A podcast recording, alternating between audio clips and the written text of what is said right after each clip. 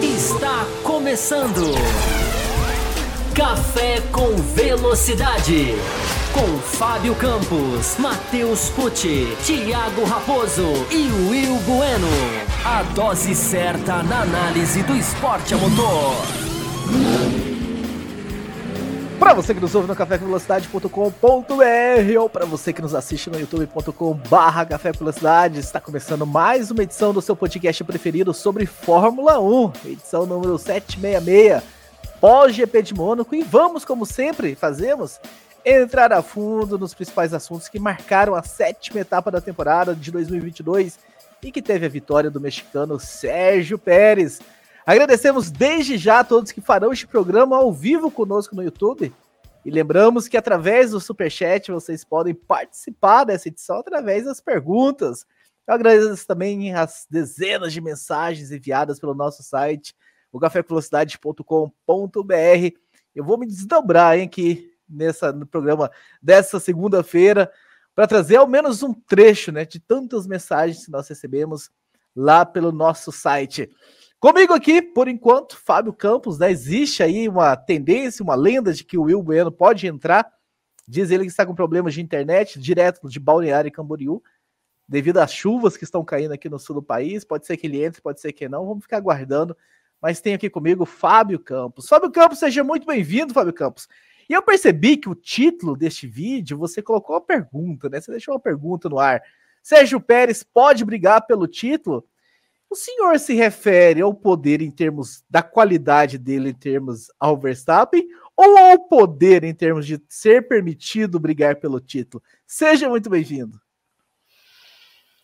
Olá para você, Raposo. Olá para os nossos ouvintes, galera no chat que você muito bem já citou aqui na abertura. Vão fazer esse programa junto com a gente, com a prioridade, né? Sempre dada a quem Uh, participa através do Superchat, de invadir aqui a nossa pauta, de adentrar a nossa discussão. Uh, vamos criar meta? Vamos criar meta para ler todas as mensagens? Estou gostando meta, das metas. As metas Dez. nas quintas-feiras, as metas nos dias de além da velocidade têm sido batidas assim, com louvor. Né? 10? Você acha que 10 é um bom número? A galera aguenta 10 fácil. A galera aqui está muito ligada. A gente já tem 67 pessoas. Ô, Raposo, na quinta-feira no Além da Velocidade, a gente tinha 95 pessoas ao vivo e 93 likes. A gente atingiu a maturidade dos likes na, na quinta-feira. Eu percebi, eu vi tudo. Então eu confio muito nessa galera aqui para participar com a gente, para contribuir com o programa, para ajudar a gente a crescer cada vez mais na discussão que é relevante, né? Sempre relevante, sempre é, busca acrescentar, busca fazer algo diferente, busca levar um, uma reflexão para quem está disposto a refletir sobre Fórmula 1 e sobre automobilismo. A pergunta do programa é justamente o duplo sentido, Raposo, que nós vamos responder durante a edição. Você captou perfeitamente o duplo sentido. Foi uma pergunta cirurgicamente arquitetada que a gente vai discutir tendo em vista Mônaco, porque Mônaco é Mônaco. Né? Mônaco é muito difícil você transformar, ou é muito errado você transformar o que acontece em Mônaco em regra. Mas alguma coisa dá para se analisar. Algumas reflexões podem ser feitas, já comecei a fazê-las, inclusive, lá no meu Twitter nessa segunda-feira, e nós vamos estendê-las aqui, claro, para a nossa discussão, para o nosso, nosso debate, e para essa galera que nos prestigia aqui toda segunda e quinta-feira, a gente já pode dizer isso, né, Raposo? Exatamente, perceba que o Will Bueno adentra a sala, né? O pessoal do podcast que não está visualizando, saiba que o Will Bueno acaba de adentrar a sala, ou seja, a internet lá em Balneário Camboriú parece que está colaborando, ou como ele gosta de chamar, Camboriú, porque ele mora do outro lado da BR, ele não gosta que, que fale que ele mora em Balneário Camboriú. Will Bueno, seja muito bem-vindo. E me diz uma coisa: a prova teve cerca aí de uma hora de atraso por causa da chuva. O que, que acontece, Will Bueno, com essa Fórmula 1 que parece ter medo da chuva? Saudações, Raposo, Campos, ouvintes, espectadores do Café com Velocidade. Ih, parece que a é internet. Isso, é, é isso, ele dá boas-vindas e vai. Ó, o rapaz dá, boa, dá bem-vindo para ele, ele fala: Olá, amigos do Café com Velocidade e some. É, exatamente, esse cara é assim. É, é, o mestre dos magos. Você lembra do mestre dos magos? Não, o cara aparece, fala duas frases e desaparece. É isso aí. Ah, vamos, vamos aguardar que a internet dele vai melhorar e ele vai voltar com a, com a internet melhor. Vamos fazer aí figa para que a internet lá da casa dele dá uma melhorada. Fábio Campos, vamos passar uns recados bem rapidamente aqui para a gente já, enfim, começar a entrar no tema, porque temos muito o que falar hoje. Já comecei, né? Já esbarrei no tema, mas nós temos a ferramenta do Superchat, que, enfim, já chegou o primeiro, inclusive, aqui, muito legal. Daqui a pouco a gente coloca ele aqui na tela, mas vão mandando o superchat, porque através do superchat vocês fazem esse programa junto com a gente, com a mensagem, a pergunta de vocês. A outra questão, né? O Fábio Campos falou que na quinta-feira da semana passada a quantidade de ouvintes, a quantidade de likes andou ali muito próximo, então a gente não espera nada menos do que isso hoje. Que vocês entrem e de vez em quando a gente vai fazer esse lembrete, né? Eu sei que nós, o assunto é, mu é muito denso e chama muita atenção, e às vezes vocês entram e esquece, esquecem de dar o like de vocês, mas a gente vai lembrá-los de ferramenta tão importante para gente. Lembrando que nós estamos nas principais redes sociais, nós estamos no Twitter, no arroba Café Velocidade, nós estamos no Facebook, nós estamos no Instagram, no Café Underline, com Underline Velocidade, então no YouTube, já estão aqui acompanhando com a gente nas principais redes sociais. Então, sigam a gente, venham interagir com a gente durante a semana. E para fechar, lembrando que a gente tem um programa de apoio, né? Vocês podem entrar no apoia.se barra Café Velocidade ou se tornar membro aqui pelo YouTube. Se tornando membro, vocês entram num grupo exclusivo de WhatsApp, um grupo bem legal, bem animado. E, enfim, ajuda esse programa também a crescer e se manter firme. Nós que estamos aí na nossa 15 temporada, 15 temporada que será comemorada lá em outubro, mas já é o ano 15 em andamento, essa jornada do 15 ano. Fábio Campos, tivemos aí mais uma etapa em Mônaco. Tivemos várias questões sobre Mônaco, a gente vai entrar nela no decorrer do programa, mas antes vamos começar a falar sobre Red Bull, vamos começar a falar sobre Sérgio Pérez, a vitória do mexicano. Nós tivemos diversas perguntas sobre campos, diversas uh, ouvintes nos escreveram no cafévelocidade.com.br, nos mandando mensagem. Lembrando que se a ordem de equipe tão falada, tão comentada no último programa, né, ou no penúltimo, né, já que na quinta-feira agora a gente tem uma além da velocidade, então é o penúltimo programa e não mais o último ah, como estaria a tabela, né? Então tivemos bastante e-mails, vou destacar aqui algum deles para a gente começar a discussão. O Isaac Lopes. É sonhar demais imaginar o Pérez na briga do campeonato? Ele parece estar bem adaptado ao novo carro e o ritmo da quali está bem perto do Max. Sem falar que caso não estivesse, não intervesse na posição na Espanha, estaria só um ponto atrás do Max, né? What Name diz o seguinte: Olá, amantes da velocidade, haters do DRS, assim como eu.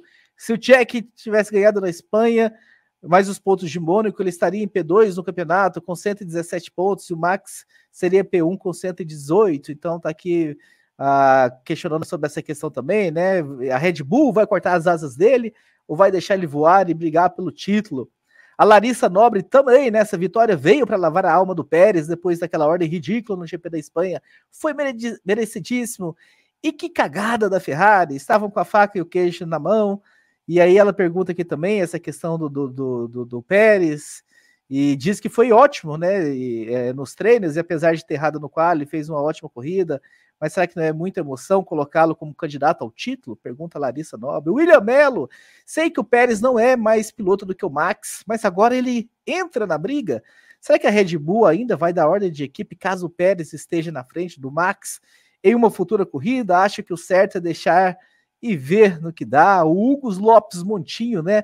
O que os defensores da ordem de equipe têm a dizer agora? Se o Pérez tivesse ganhado a última corrida, poderia estar um ponto do Max Verstappen. Na tentativa de ajudar um piloto, a equipe prejudicou o segundo. O Wellington França, né? Se o Pérez não tivesse recebido a ordem de equipe em Barcelona, hoje seria líder do campeonato. Nem tanto, Wellington, estaria perto do, do, do, Verstappen. Será que a Red Bull vai continuar forçando isso, mesmo que o desempenho do Tcheco seja superior ao longo do ano? Ah, o Michael Paulista, né? Caso vencesse na Espanha, hoje o campeonato estaria Max 118, Pérez 117 o no name, né? Tem um monte de coisas para falar desse GP, mas vou entrar no modo choradeira e dizer ah, que poderíamos. Ah, no, ah, no name. É porque agora tem o yes name, tem um what name. Não, já no name é no name é no name. A gente não. Ah, exatamente.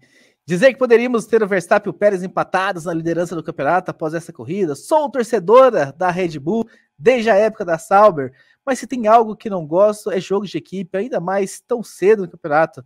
Porém, vendo o copo meio cheio, essa ordem de equipe fez com que o Pérez ganhasse um estímulo a mais para poder disputar o título de 2022.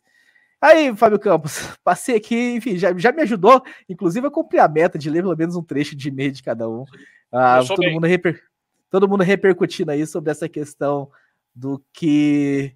Como estaria a tabela se não fosse a ordem Barcelona?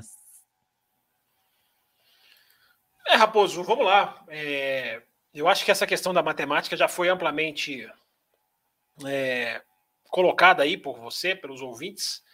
É, não precisa nem a gente, a gente insistir. É, é, deixar o jogo ser jogado, né, Raposo? Eu acho que a adaptação do Pérez a esse novo carro é, é absolutamente clara e nítida. A gente já tem um terço do campeonato. E um terço do campeonato a gente já consegue ver a diferença do Pérez para o Pérez do ano passado. Né? Talvez seja um dos pilotos que mais. Não, certamente, né?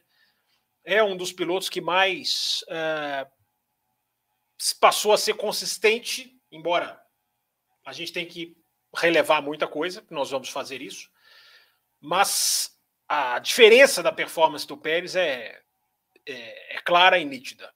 É, o, que, o que é necessário ser feito é, é deixar o jogo ser jogado. Né? É a expressão que eu falo aqui desde a, do, além da velocidade no dia da Áustria, né, no aniversário de 20 anos da Áustria. Né? O jogo precisa ser jogado. É, qualquer essa, essa evolução do Pérez, né, você vê como ele em qualifying ele está mais perto do Verstappen, é, como ele em corrida é muito mais consistente do que ele era, embora ele ainda não seja perfeito nesse tema, longe eu acho ainda de ser perfeito nesse item mas você vê a melhora do ano passado para esse. Né? É, a mentalidade esportiva enxergaria isso e deixaria o jogo ser jogado. Mas é uma mentalidade esportiva que a gente já falou aqui várias vezes que quase não existe. É, e que é capaz de. de, de, de... O, o, o, esporte, né, Raposo, é, é uma coisa muito.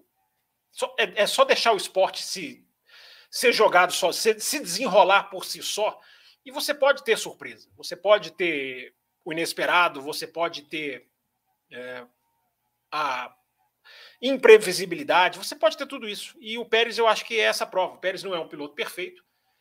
É, eu acho, se você me perguntar, você acha que o Pérez briga pelo título? Não. Eu não acho que o Pérez briga pelo título. O que não o faz proibido de vencer corrida. O que eu quero saber, o que você acha, é o seguinte: eu, eu concordo com tudo isso que você está falando, reforça muito o que a gente falou na semana passada, de que é deixar o jogo ser jogado. Mas a Red Bull vai deixar o jogo ser jogado, Fábio Campos? Tinha um Carlos Sainz entre o Pérez e o Verstappen em Mônaco. Caso contrário, a Red Bull deixaria o jogo ser jogado? Não, não boto a mão no fogo por esses caras, Raposo. A gente fala aqui há tanto tempo, há tantos anos, né? É, não dá para a gente dizer que deixaria, né? A, a, o Christian Horner falou depois da corrida, né? Ele está tão na briga pelo título quanto o, o Max Verstappen. Mas é, são declarações que na hora do vamos ver não, não necessariamente vão se comprovar. Eu não acho que ele possa, eu acho que ele deveria. É, eu acho que 15 pontos é absolutamente. É, 15 pontos são absolutamente é, nada em termos de, do caminho que ainda tem pela frente. Então ele está na briga. É, eu não acho que ele vai chegar. Se você me perguntar, ele vai chegar, ele vai manter? Eu acho que não. Mas se você me perguntasse. Nem eu, nem se eu. Você não... me perguntasse, se você me perguntasse é, é... em 2014 e em 2015 se um dia o Rosberg derrotaria o Hamilton em 2016. É, também não diria, diria que não. Eu diria que não. Eu diria que o Rosberg não, não derrotaria o Hamilton de maneira nenhuma. E o Rosberg foi lá e derrotou. O que eu acho é irrelevante, o que nós achamos é irrelevante. O que é relevante é o esporte ser ser disputado. A gente perdeu a capacidade de, de se revoltar com ordens de equipe na segunda corrida, na terceira corrida, na sexta corrida. Então, eu acho que a questão do Pérez, para a gente ficar mais aqui né, na parte técnica. É, Agradecer, gente... agradecendo, agradecendo, inclusive, né, o, enfim, o avatar do Carlos do Checo Pérez, que mandou aqui para a gente um superchat bem, bem bem legal, dizendo que sem DRS, a ordem de equipe, sou mais eu, cadê o 33? Que bom, Checo Pérez, que você colabora com o podcast, mesmo para fazer as suas, as suas piadas, a gente agradece muito, é um, é um incentivo muito bom para o programa.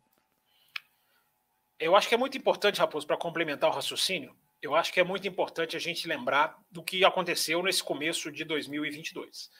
Se a gente for pensar que o Pérez é, já tem uma pole, que não é muito, mas é alguma coisa, né, dada a superioridade da Ferrari nessa, nessa, nessa parte do final de semana. Né? Ferrari claramente aquece os pneus melhor do que a Red Bull, mais rápido do que a Red Bull. Em Mônaco isso ficou muito claro na análise da sexta e do sábado, principalmente do sábado. E o Pérez ter uma pole não é é pouco, mas é proporcional ao que a Red Bull está fazendo, não é ruim. E se a gente analisar que o Pérez tinha na Arábia Saudita uma corrida que poderia ser dele, não fosse aquele safety car, onde depois ele até rendeu mal, eu falei aqui várias vezes, mas se não vem aquele safety car no momento inoportuno, aquela corrida poderia ser do Pérez na Arábia Saudita. O Grande Prêmio da Espanha poderia ser do Pérez, nós nunca vamos saber o que aconteceria, tudo indica que o Verstappen poderia realmente chegar e passar. Mas era um candidato à vitória, estava ali na briga, tava, recebeu duas ordens de equipe para favorecer o seu colega. Então, Raposo, se a gente somar, a gente teve sete, sete corridas em 2022, o Pérez chegou a brigar em três. Você não pode tirar esse cara do campeonato.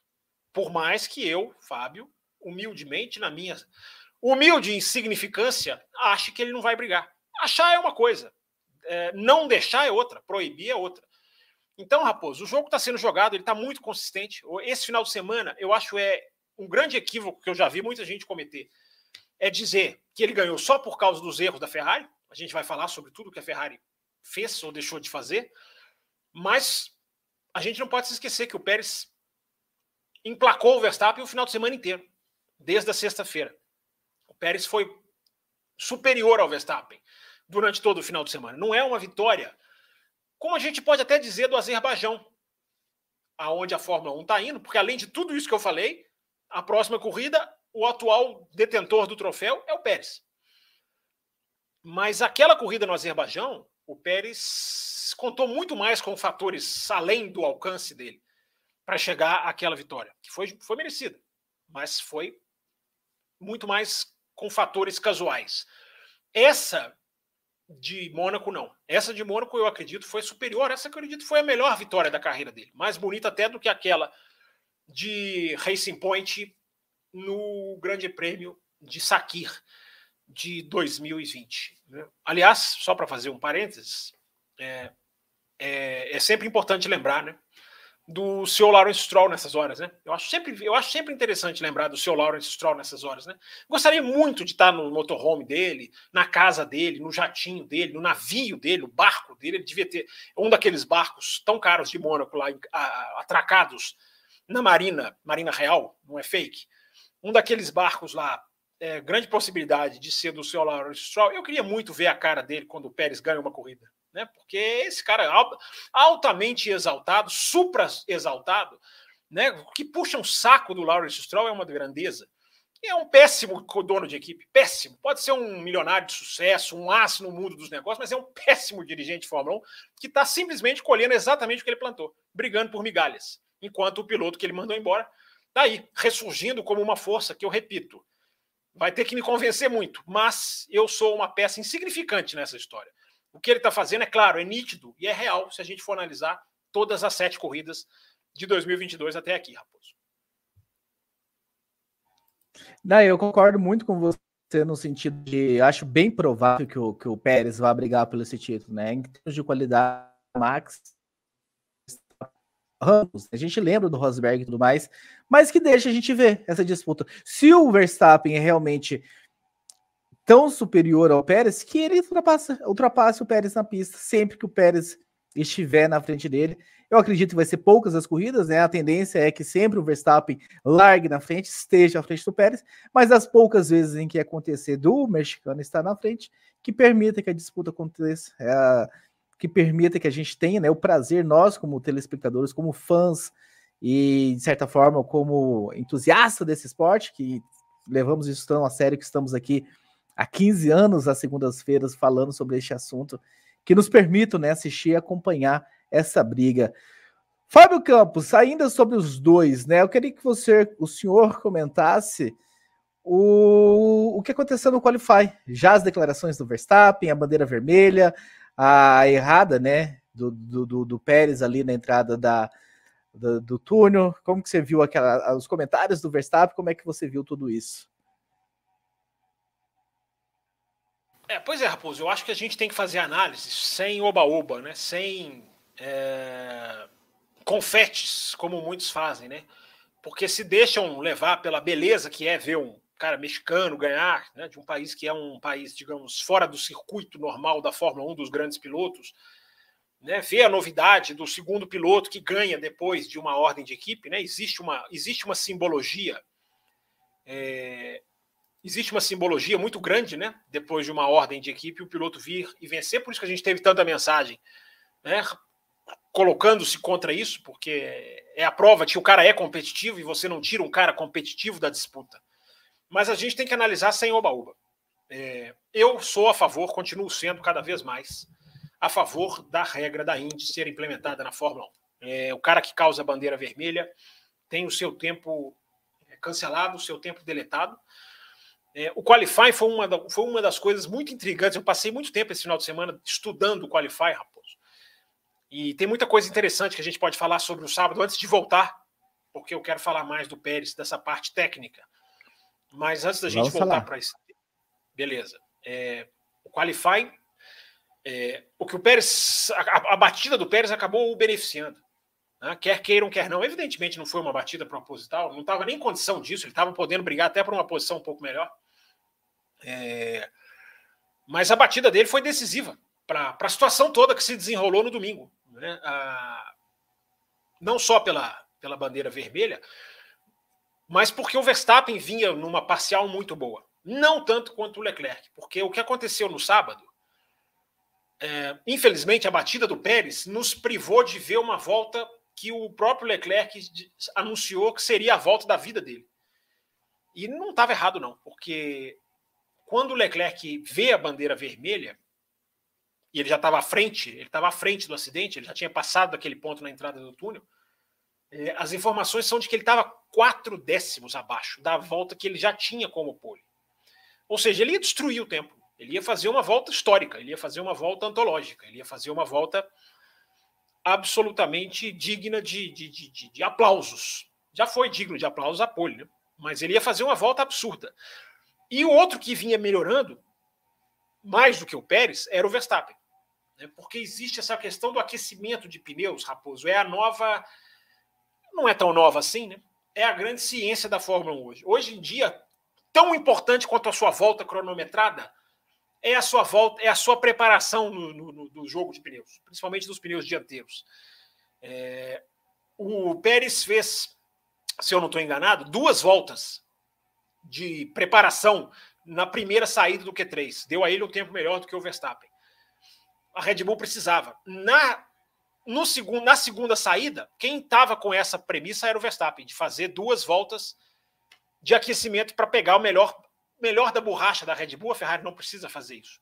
E foi justamente nessa hora que o Pérez bateu, quando o Verstappen vinha para jogar o melhor dos seus pneus no tempo de volta. Então, Raposo, é, tiraria o Pérez da, do pódio da vitória? Tiraria a regra. Tiraria o Norris do pódio Imola? Também tiraria. Mas eu acho que é, é muito injusto com quem não tem nada a ver ser prejudicado pela, pelo acidente do outro. Eu, eu, eu sou a favor da regra da Indy e, eu acho que ela deveria ser aplicada. Eu acho que foi, acabou sendo decisivo. Pérez mereceu, eu repito, a gente ainda vai falar de mais atributos técnicos que merecem ser citados do Pérez. Mas o acidente foi decisivo. Não há como, não há como negar. Will Bueno, mais uma tentativa de tê-lo aqui com a gente, né? Essa internet tá, tá difícil. Hoje tá internet, tá difícil. vamos ter fé, vamos ter fé de que vai dar certo. Estamos falando aqui, Will Bueno, sobre o caso do Pérez, o Fábio Campos a gente comentou, a gente comentou sobre essa questão de, de ter vencido, de poderia estar a um ponto do Verstappen se não fosse a ordem lá. Ah, muita gente escreveu para a gente relembrando sobre esse assunto. Não, eu e Fábio Campos concordamos, né, que não achamos que o Pérez vai brigar por esse título, até pela qualidade superior do Max Verstappen, mas que das poucas vezes que talvez o mexicano esteja no final de semana iluminado e que a Red Bull nos permita. Quero saber o seu comentário sobre ah, toda essa questão de como estaria a tabela da vitória do mexicano, já que o senhor está aí nessa oscilante conexão de hoje. Eu vou é, é devolver rapidinho com uma, com uma pergunta. Vocês acham que o Rosberg é piloto é, é tão bom quanto o Hamilton como piloto? Ah, o, o Campos relembrou, o Campos também lembrou desse fato. É, Ele também não achava provável no passado. Exatamente. É, todo mundo sabe, porque assim, eu ouvi muitos, muitos argumentos, até ontem lá no, no Botequim, o cara falou: ah, vocês vivem numa realidade paralela, esse delírio coletivo de achar que o, que o Pérez pode brigar com o Verstappen. Uh, eu falei: olha. Não, não, vou mais elogiar os haters. Se tiver hater é, aqui, eu vou tirar todos os haters do chat, não vou permitir porque, mais nenhum. Porque, porque isso, não sei o que, vocês, vocês, acham que o Pérez tem chance de brigar com o Verstappen? Vocês acham que o, o, o, o, Verstappen é muito melhor que o Pérez? É óbvio, o Verstappen é muito melhor que o Pérez. Ninguém nega isso. Assim como o Hamilton era muito melhor que o Rosberg. E o Rosberg ganhou. E, e é o que eu falei ontem: o que vale, o que vale é a tabela de pontuação. Lá no final do ano, né, não é assim, olha, vamos pegar aqui os juízes, ver quem pilotou melhor, vamos analisar nota 10 para o pro, olha, o Verstappen, aquela ultrapassagem que ele fez lá, merece um 10. Pô, ah, pilotou meio burocraticamente, vamos dar um 5 para falhando. E aí, o Fábio Campos, deixamos o homem na sala? Ou banimos o homem da sala? Olha aí, tá travadão lá embaixo. Oi, Bueno, eu acho muito válida a sua tentativa de participar do programa de hoje, da edição. Nós, mas realmente a sua internet hoje está tá surfando as ondas de Balneário Camboriú. É, mas ah, eu, tava, que... eu tava, só para complementar o raciocínio dele, né, ele está dizendo que, é, é, que o Pérez, a questão da tabela de pontuação vai ser decisiva. E eu acho que na pontuação, é, a gente já teve, eu vou repetir a frase que eu falei no começo do programa, né? a gente já tem um terço do campeonato. É, e o Pérez está na briga o que garante que com dois terços ele não vai estar na briga? É, esse, esse, eu não acho que é hater quem falou aquilo lá que ele citou lá na página dele, enfim, falou lá para ele, não falou para gente, então eu não vou nem entrar muito no mérito. Mas nós não estamos aqui dizendo, eu repito, eu não acho que o Pérez aguente o Verstappen. O Pérez ainda tem, Pérez ainda tem vários, vários, uh, digamos assim, senões ou pormenores. Ele não, ele não é um gênio. O Pérez não é um gênio e, e existem ali uns pilotos que são geniais mesmo. Eu acho que a gente pode dizer o Verstappen, o Hamilton, né, o Leclerc está chegando nessa turma, e o Pérez não é dessa turma. Mas o Rosberg também não era dessa turma. O Damon Hill não era dessa turma.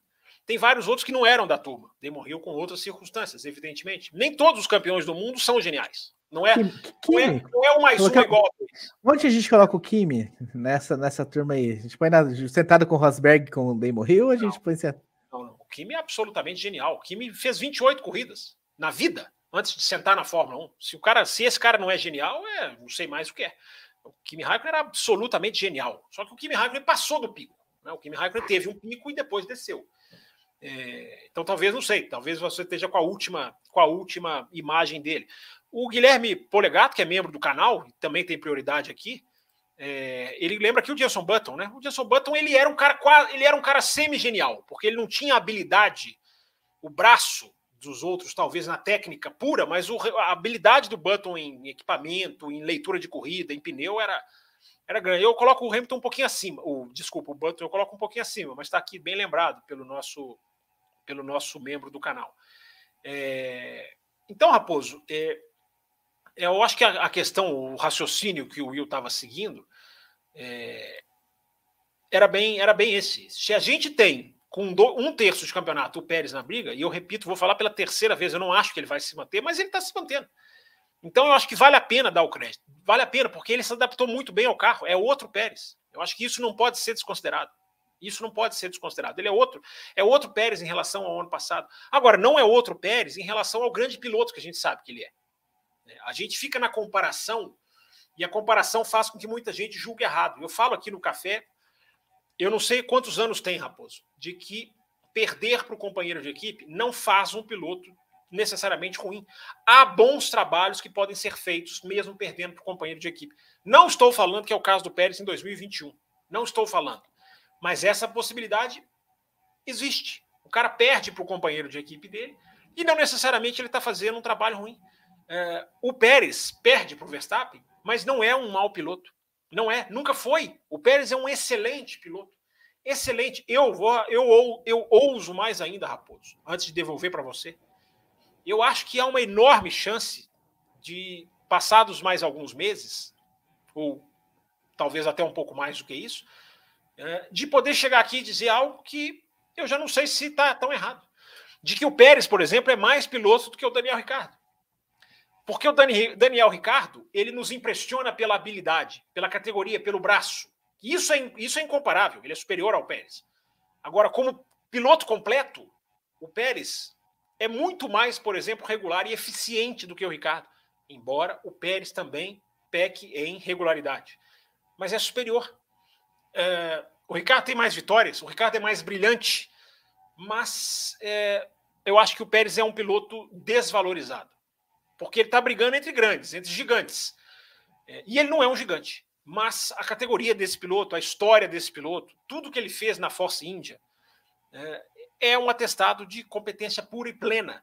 E ele está se adaptando muito bem a esse carro. Esse carro veio para ajudá-lo. Eu falava o ano passado, quem me acompanha sabe, de uma frase do Christian Horner dizendo que, olha, o carro de 2022 vai ser muito menos arisco. E o Pérez pode se dar bem nisso. O Christian Horner estava. É por isso que você, é por isso que a gente tem que discordar dos jogos de equipe matematizados, porque o próprio Christian Horner anteviu isso. Isso não é uma sacada minha ou de algum outro jornalista mais, mais especialista ainda do que eu. Não foi o próprio Christian Horner que falou. O ano que vem pode mudar a, a, o destino do Pérez. E pode mudar. E pode mudar. Se o Verstappen tiver outro final de semana, Mônaco é Mônaco. Claro que Mônaco é Mônaco. Mas se o Verstappen tiver outro final de semana em que ele não se acha com o carro, que ele não se acha com a frente do carro, e o Verstappen é o cara que precisa da frente pregada no chão, é... quem garante que o Pérez não pode abocanhar mais pontos? Quem garante? Eu, para terminar agora, prometo, Raposo. A gente viu, eu já falei isso aqui, a gente viu em 2007, em 2010, uh, em, em 86, é possível três pilotos chegarem brigando pelo título. É raro. Esse, esse rapaz que falou para o Will aí do tal mundo da fantasia, mais, ele, ele é mais um que está matematizando a Fórmula 1. Ele é mais um que está planilhando a Fórmula 1. Porque já aconteceu. É raro, mas já aconteceu. Por que, que a Red Bull não pode chegar no final do ano? Ali com o Verstappen em posição mais forte e o Pérez ali com a sua chance também. Aconteceu na própria Red Bull em 2010. Então, Raposo, eu acho que a lição é não vamos matematizar o esporte. O esporte nos surpreende muitas vezes. A gente só precisa deixar que ele nos surpreenda. E como falamos aqui, Fábio Campos, que o Superchat tem prioridade, temos alguns Superchats aqui sobre o assunto. Matheus Adeodato, boa noite. Esse cenário atual pode deixar o Pérez mais relutante em dar passagens para o Verstappen de novo? Como vocês veem esse jogo de equipe? É ele já relutou, né? Ele já está questionando. Sim. Será que ele pode negar, Fábio Campos? Sim, eu acho que sim. Eu acho que sim. Eu acho que. É, olha só, vamos supor Azerbaijão. Uh, cara, ele pode dizer no rádio: eu tô a 15 pontos, gente. Eu tô a 15 pontos. 15 pontos é, é um terceiro lugar. É, é muito pouco num campeonato que ainda vai ter 15 provas, enfim, ainda vai ter dois terços da sua distância percorrida. Agora, o, o, tem um outro lado também, que foi apontado até pelo Adalto lá no Loucos por Automobilismo. Eu não tinha pensado, e foi muito bem colocado pelo Adalto Silva. Numa situação em que o Pérez tenha que defender para o Verstappen, como aconteceu duas vezes claramente o ano passado, Abu Dhabi e Turquia, uh, se o cara fica recebendo ordem, quem garante que ele vai lutar com aquela, veroc com aquela é, velocidade, velocidade e verocidade? Uh, quem garante que ele vai defender com aquela bravura? Repito, lembrem-se de Turquia e lembrem-se de Abu Dhabi. É, esse pensamento do Adalto foi muito pertinente, porque uh, é outro lado. Quem que fez a pergunta aí, Raposo? Foi o, o Adeodato, né? É, é outro Isso. lado, Matheus, que a gente pode, que a gente pode, é, que a gente pode pensar. Não só se recusar, porque agora vai ficar ridículo se acontecer, mas eles são ridículos mesmo. As ordens são ridículas a extremo. É, também pode afetar uma possível defesa de posição que vá beneficiá-lo. Lembre-se, por exemplo, da defesa de posição do Alonso na Turquia, na Hungria, perdão, como ajudou o Ocon naquele dia que o Hamilton vinha com tudo. Então, essas coisas, cara, tem que ser pensadas. Eu acho que esse cenário tem que ser pensado. Eu falei aqui no editorial de abertura do Além da Velocidade, no dia da celebração de 20 anos. É, é, uma, é uma desmoralização. É uma desmoralização. Mas, enfim, é, a gente tem muito que falar do Pérez, né, Raposo? A gente ainda tem muita coisa para falar sobre ele. Muito bem, temos sim, mas só para a gente aproveitar o tema, né? Já que a gente estava citando alguns pilotos, o Guilherme Polegato, que eu sempre lembro que é mais gato do que pole, pergunta aqui se o Barrichello era um gênio. Já que a gente citou não. alguns pilotos aqui. Não, Barrichello não era gênio, longe de ser gênio, longe. Barrichello era mais ou menos da turma do Pérez. Se é melhor ou pior, não vou, não vou entrar. Mas é um piloto super dedicado, esforçado, brilhante, tinha os seus dias, irregular, tão irregular quanto, quanto o Pérez ou o Ricardo, já que eu fiz a comparação, mas não era gênio. Barrichello não era gênio, nunca, nunca, nunca, nunca foi. Agora, era um excelente piloto. Era um piloto de, de dar gosto de assistir é, em vários dias em certas corridas, mas não era gênio. Gênio é outro tipo, é aquele cara absolutamente capaz de ser campeão do mundo, coisa que o Barrichello poucas vezes demonstrou que poderia. O André Prado Noronha também manda o seu superchat sobre Pérez. Né? O contrato do Pérez não é como o do Max. Não é um Rosberg. Não entendi muito bem, você entendeu? É, também não sei exatamente o que ele quis dizer com não é um Rosberg, né? É... Eu não tô nem falando que ele é um Rosberg, eu não tô nem comparando os dois, André. Eu tô dizendo que ele pode fazer o que o Rosberg fez. Como a gente pode descartar? Se o Verstappen quebra mais uma, Olha a Ferrari como está precisando se ajeitar. Olha a Ferrari que demonstrou esse final de semana de que como pode não ser confiável em certas horas. Daqui a pouco a gente vai falar da Ferrari. É, o cara vai somando pontos. É, é, é, o jogo ser jogado, gente. É o jogo ser jogado. É só isso que a gente pede aqui no, no, no Café com Velocidade. É deixar o jogo ser jogado. Muito bem, Fábio Campos. Chegou mais um aqui agora, né? É... Vamos colocar na tela, já que a gente está aproveitando, né? Superchat tem prioridade aqui. O Lux. Lux Ten. É, o Lux. Vou chamar você de Lux. Já tenho intimidade com você, Lux. Isso não pode atrapalhar, atrapalhar a Red Bull, né? A gente não sabe, a gente não reconhece a sigla RBR aqui, Lux. Isso não pode atrapalhar a Red Bull e ninguém ser campeão? Pode, Luxney. Pode, pode atrapalhar e pode ninguém ser campeão. Mas pode ajudar a Red Bull e pode colocar o Pérez numa posição privilegiada lá na frente. A gente não sabe o que vai acontecer. Né? A gente tem coronavírus aí que pode afetar a disputa pelo título mundial. A Red Bull pode sobrar no final do ano, tá entre os dois a, a, a disputa do título. É, a questão, Lucas, pode atrapalhar, mas pode não atrapalhar. É importante deixar o jogo ser jogado. Se a gente for pensar, muita gente virou para mim semana passada, não, é, deram a ordem por causa do risco de bater e não pode arriscar bater. E eu sempre respondo, gente, o nome disso chama-se automobilismo. Automobilismo envolve risco, automobilismo envolve sim perigo. Você pode perder tudo numa curva, você pode perder tudo numa, numa, numa disputa. Isso é esporte, gente, não é planilha, não é planilha. As pessoas estão planilhando demais as coisas e eu acho que a gente tem que pagar para ver. E o Pérez está muito bem esse ano, acho que isso é o mais importante. Fábio Campos, você falou que tem muito mais a falar do, do Pérez. Eu gostaria até que você falasse para que a gente começasse a falar do Verstappen também, né? Tem algumas perguntas aqui do, sobre o Verstappen para que a gente falasse dele também, mas já que o Guilherme Polegato, opa, quase que entrou outra mensagem errada, mandou mais uma, vamos colocar na tela, porque o Superchat tem prioridade, vocês estão vendo, né? E Sim. quanto mais vocês mandarem, mais a gente coloca, mais a gente estende o assunto. Mas ele mandou, né? O Pérez ganhou a corrida na batida da qualificação. O Verstappen vinha bem, largaria na frente dele, teria prioridade no box. Dá para afirmar isso com toda a certeza, Fábio Campos? É, o Guilherme, a gente falou disso agora há pouco, né? Não sei se você já estava ouvindo. É, foi decisivo. Eu repito, por mais que a gente fique feliz em ver um vencedor diferente, talvez até um candidato ao título diferente, eu não acredito, mas pode acontecer. A gente não pode é, entrar no oba-oba. E eu, eu disse isso para lembrar que a regra beneficiou o Pérez e a regra não deveria permitir que isso acontecesse. Agora, nós, como analistas, Guilherme, nós temos que tomar muito cuidado. Eu, como jornalista, penso muito isso. Ganhou a corrida na, classificação, na qualificação, você está sendo injusto. É, o Pérez contou com a classificação, com o que aconteceu na classificação, para ganhar a corrida. Foi uma, um dos pilares da vitória dele. Agora, falar que ele ganhou na classificação, cara, você está esquecendo é, do que ele fez no domingo. E aí que a gente tem que matar essa questão do Pérez. É, Raposo, para a gente evoluir aqui nos assuntos. Pois mate, pois mate. Evoluir o nosso programa.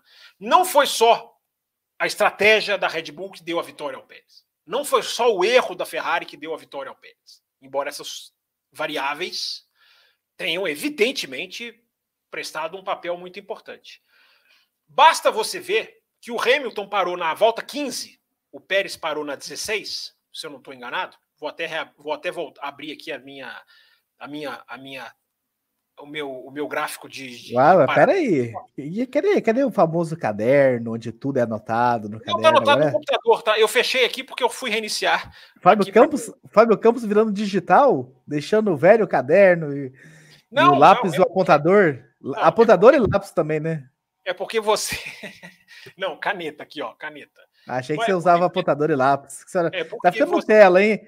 O senhor já era mais raiz, agora tá ficando Nutella, tá usando caneta. Você pega no meu pé, você para de pegar no meu pé. Eu, eu acho o gráfico na internet das paradas e eu não vou ficar copiando no caderno. O caderno são os meus pensamentos, as minhas anotações.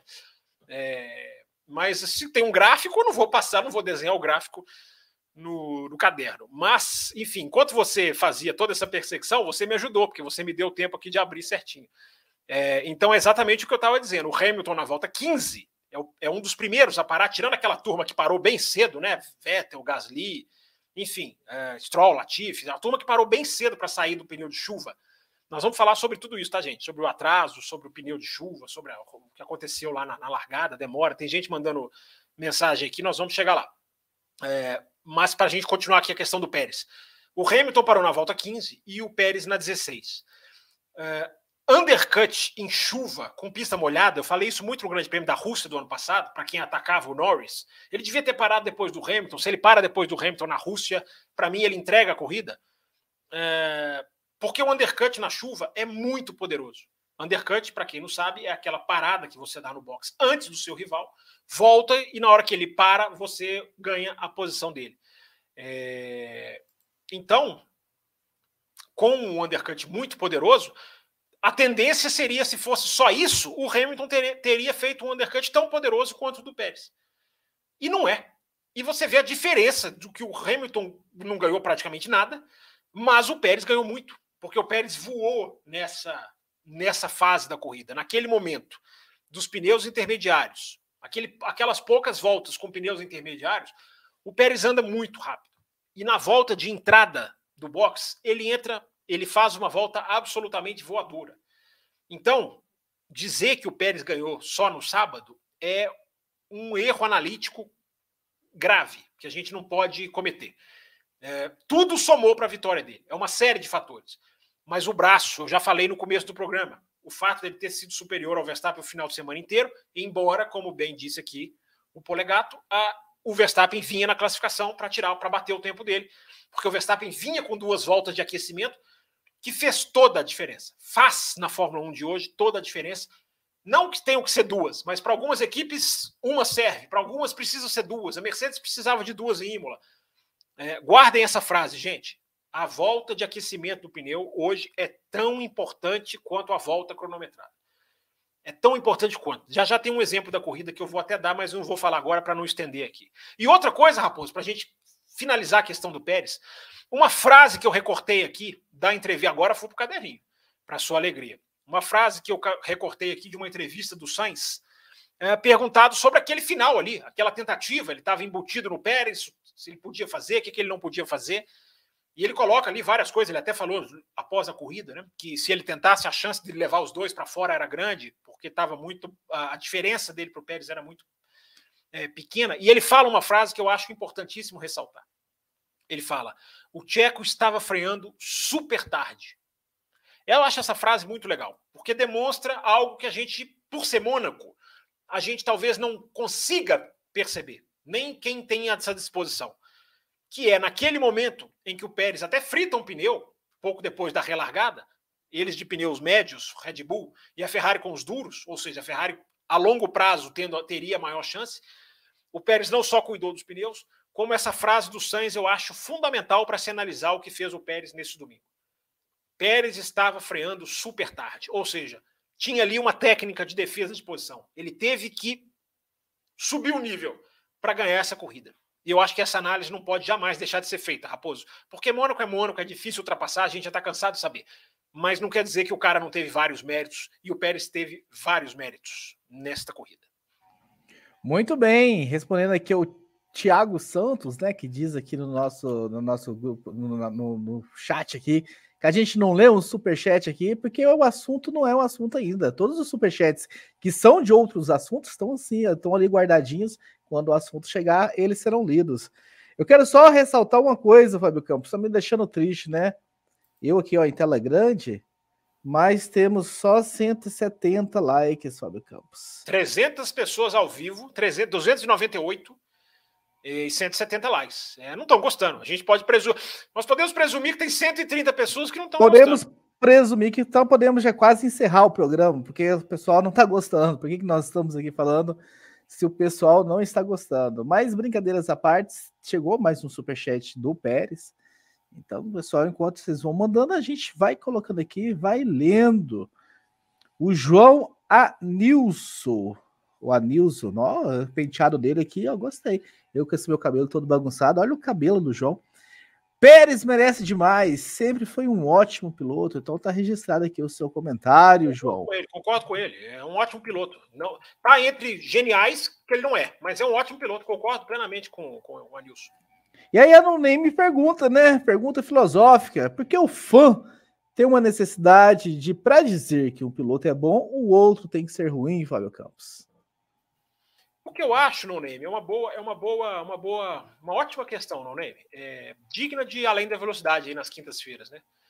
É, eu acho que as pessoas são muito resultadistas, cara. As pessoas não. Tudo bem, o torcedor não tem, a, não tem a obrigação de ser analítico a fundo, como o jornalista tem. É, mas as pessoas são muito. Quem anda na frente é bom, quem anda atrás é ruim. As pessoas fazem um duelo entre companheiros de equipe que é, muitas vezes é equivocado, às vezes é certo, às vezes é. Eu não estou falando que todos os caras que tomam tempo andam bem. Mas eu acho, No Name, muito boa a sua pergunta. É, as pessoas estão criticando o Hamilton, cara. E o Hamilton não está andando menos do que o Russell, embora Mônaco tenha desempatado um pouquinho levemente a favor do Russell. Mas eles estão alternando finais de semana de quem é mais rápido. É, é, é tão claro e nítido se você analisar as provas, o safety car, a, a classificação, como que Russell e Hamilton o Hamilton não está andando atrás do Russell, não está andando menos do que o Russell, mas o Russell tem cinco, seis resultados de chegar na frente do Hamilton. Então, não, Ney, as pessoas analisam muito o resultado. E um monte de gente falando que o Hamilton está mal. É, tudo bem, ele não está no seu melhor, mas ele está pau a pau com o Russell. Isso é só querer analisar. As pessoas não querem analisar. As pessoas querem é, ir pelo caminho mais fácil. Cabe a nós, no meu caso, jornalistas, é, tentar mergulhar um pouquinho, né? E um pouquinho além, né, Raposo? Para falar aqui, para fazer o trocadilho imperdível né, dos nossos programas das quintas-feiras. Muito bem, Fábio Campos. Só falar um pouco de Verstappen agora, né? A nossa aniversariante da semana, podemos chamar assim, a Esther dos Santos. Parabéns, Esther, eu vi. É, mas se a gente contar de quinta. Se a gente contar de quinta a quinta, se a gente contar de quinta a quinta, ainda tá na semana do aniversário dela. Então, parabéns, Esther, bem-vindo, né, ao Clube dos 40 e que tenha muita saúde, muitas alegrias. Clube qual ainda ela... não cheguei, estou chegando. Me, me espere nesse clube que eu estou chegando sei, com cedilha H e Y. E ela falou o seguinte, né? E a saída do Max regular do pit lane, hein, Fábio Campos? Deveria ter havido uma punição? Olha, eu não consigo ver exatamente ali. Um, eu, meus olhos não enxergam a punição, porque se a regra fala que ele pode tocar a linha e não deve passar, é, pelo, pelo que eu entendi das imagens ali, ele não passou. É, eu não fiquei vendo em câmera lenta, mas aonde eu vi ali, ele não ultrapassou a linha. Eu acho que a gente tem que ter um pouco de bom senso, né, gente? Eu acho que a regra, se ela, se ela era exagerada e foi mudada, foi bem mudada. É porque o cara encostar na linha, gente, o cara não tá pondo ninguém em risco.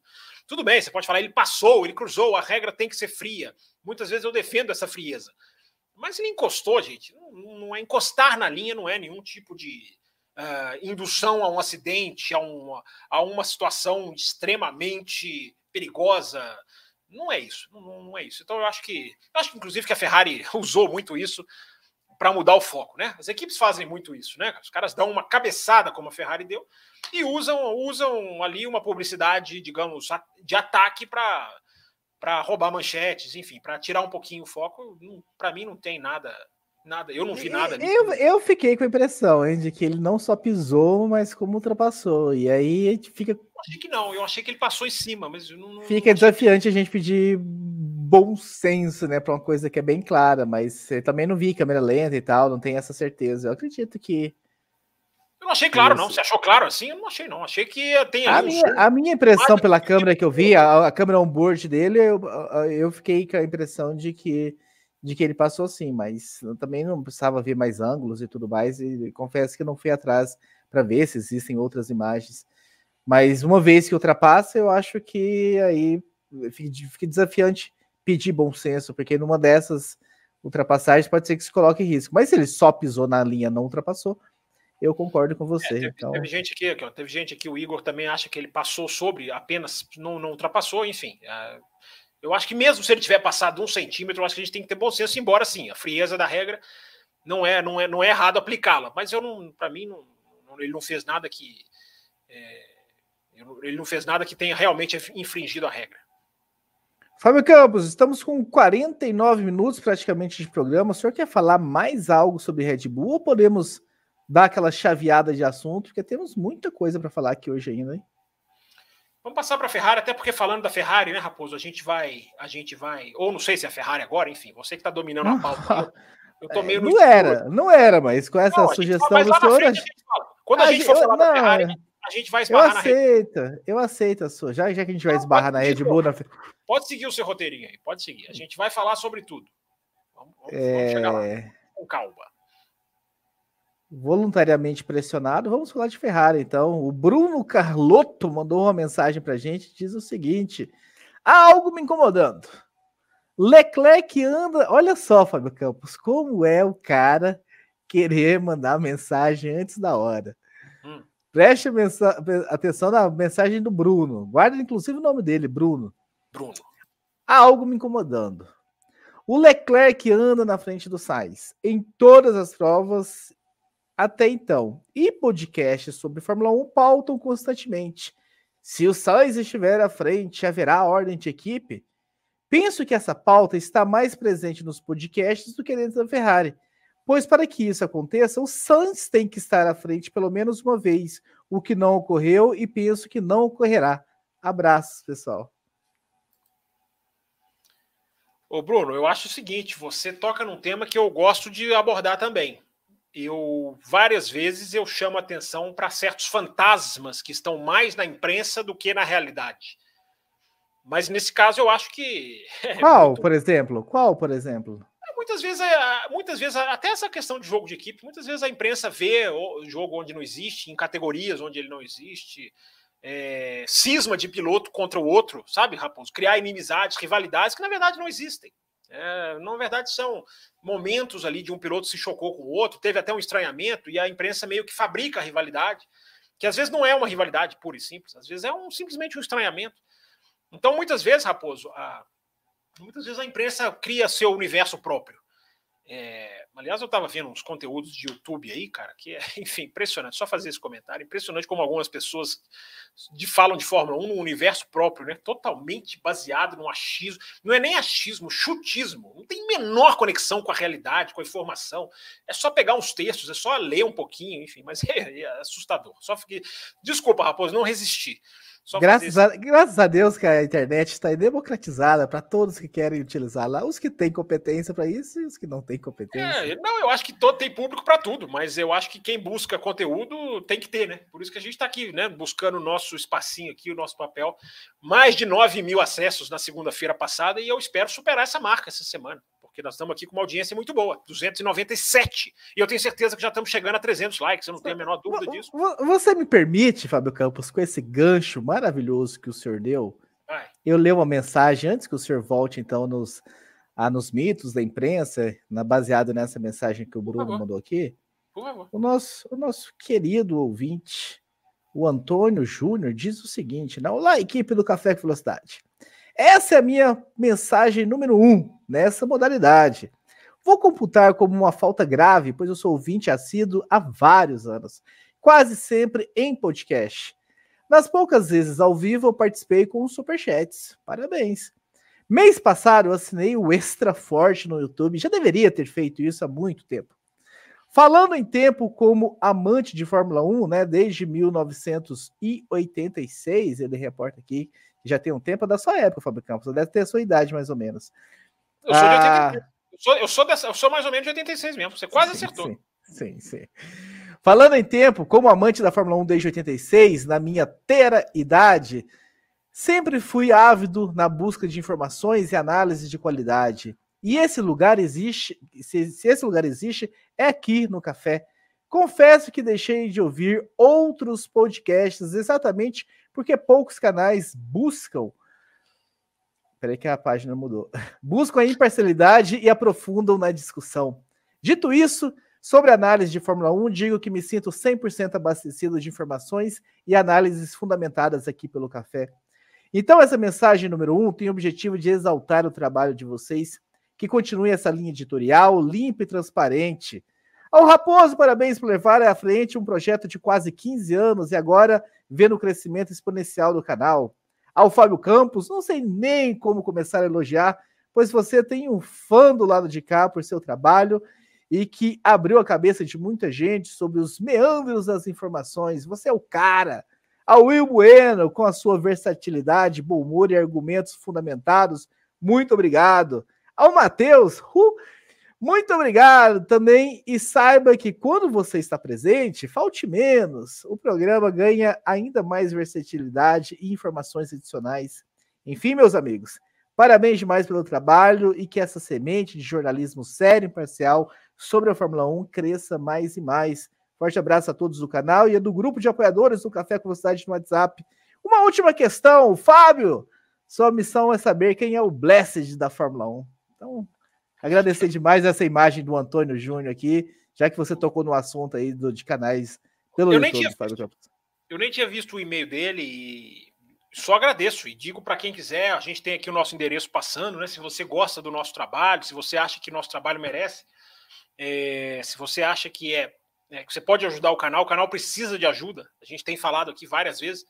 Né, o canal está crescendo, mas o canal não quer ficar onde ele está. Né, o canal do Café quer ir mais para frente. Então, se você está vendo a edição, e você quer se tornar membro do canal, tem o Valeu, tem o Valeu, né? Valeu demais, o coraçãozinho, que já tem gente usando, já teve gente que já fez, já fez é, é, é contribuição, porque é, é, o, é o super chat de quem está ouvindo depois no YouTube. Ou se você quiser entrar lá no Apoia-se e fazer a sua contribuição do jeito que você quiser, no valor que você puder, enfim, na faixa que você é, é, acha mais apropriada, a gente agradece muito, porque graças a vocês nós estamos hoje num nível muito acima do que a gente estava dois anos atrás. Né? E a gente tem hoje muito mais condição técnica, enfim.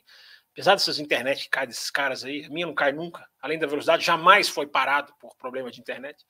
Mas, enfim, brincadeiras à parte. É, Só por muito... problema de não ligar o cabo da bateria.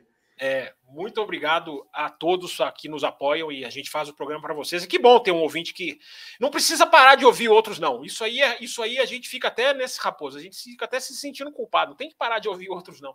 Mas o, o, ouvindo o café, enfim, a gente já agradece. E, e é bom saber que as pessoas reconhecem o trabalho e a pesquisa toda que a gente faz para trazer aqui as melhores informações. Raposo, é, eu preciso saber o que é Blessed. Antes de eu saber quem é o Blessed da Fórmula 1, eu preciso saber o que é Blessed. Se é simplesmente o inglês literal. Você precisa. o abençoado da Fórmula 1 ou. ou, ou Você precisa olhar mais lá. Eu quero cair no meme. A, a memologia me pega porque eu não sei absolutamente nada de memes. Então eu não quero, eu tenho medo de estar tá caindo em algum meme aí sem saber. Mas, Raposo, a gente estava respondendo um ouvinte sobre uma coisa que eu já até esqueci.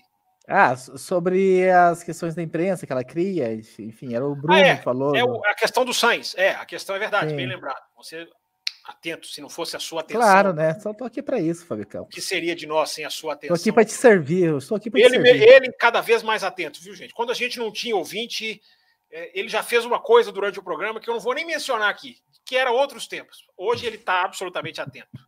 É, e o pessoal brincando com o Blessed aqui.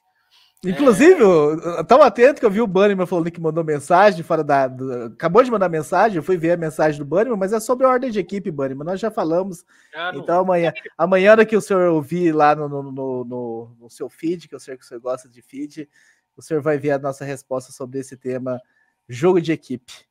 É, e a gente, ô, Ricardo Bani, mas a gente não cai nessa cafajestada sua, não, tá? De fazer, entrar no meio do programa e mandar mensagem lá no site para poder entrar. A gente fecha a porta, tá? Não vem você com esse. Não venha você com essas suas, com essas suas, digamos, espertezas, não, viu, seu Ricardo Bani? Mas o mesmo, o mesmo, o mesmo fala pro Charles Câmara, que mandou mensagem às 21 horas e 32 minutos. É, mas sobre. Mas sobre a Red Bull, sobre o assunto que nós falamos no começo, então tá, sinta-se respondido aí, Charles Câmara. É, os caras são atrasadinhos, né? Vou chamar, vou, vou ser bonzinho, vou chamar de espertos, não, vou chamar de atrasadinhos. Responderam ao ouvinte, rapidinho, porque já me estendi demais. É, e é para a gente entrar em aonde o Raposo quiser, enfim, qual será o próximo tema do programa. Blessed, diz aqui o, o Pablo Brenner. É, me ensina o que é Blessed, Pablo. É, eu não acho que seja é, aquilo que eu falei, criação da imprensa, cogitar o Sainz ser segundo piloto, porque somos gatos caldados. Né? Basta saber o que a Ferrari é capaz, basta saber o que a Ferrari já fez, basta ver o que a Red Bull já está fazendo. É, eu prefiro. É, quem é, Raposo? Me fugiu o nome e eu não vou nem te, eu não vou nem te esperar você procurar, porque o Bruno, que foi o Bruno que mandou mensagem. Bruno, Bruno, beleza. É o nosso membro aqui, se eu não estou enganado. Né? É, o Bruno, é, eu não vou nem dizer que, que isso seja criação da imprensa. É, eu vou dizer para você o seguinte: eu prefiro errar. Uh, eu prefiro errar. Eu prefiro dizer que vai ter e não ter, do que quebrar a cara, dizer que não vai ter e ter. Se é que foi possível entender.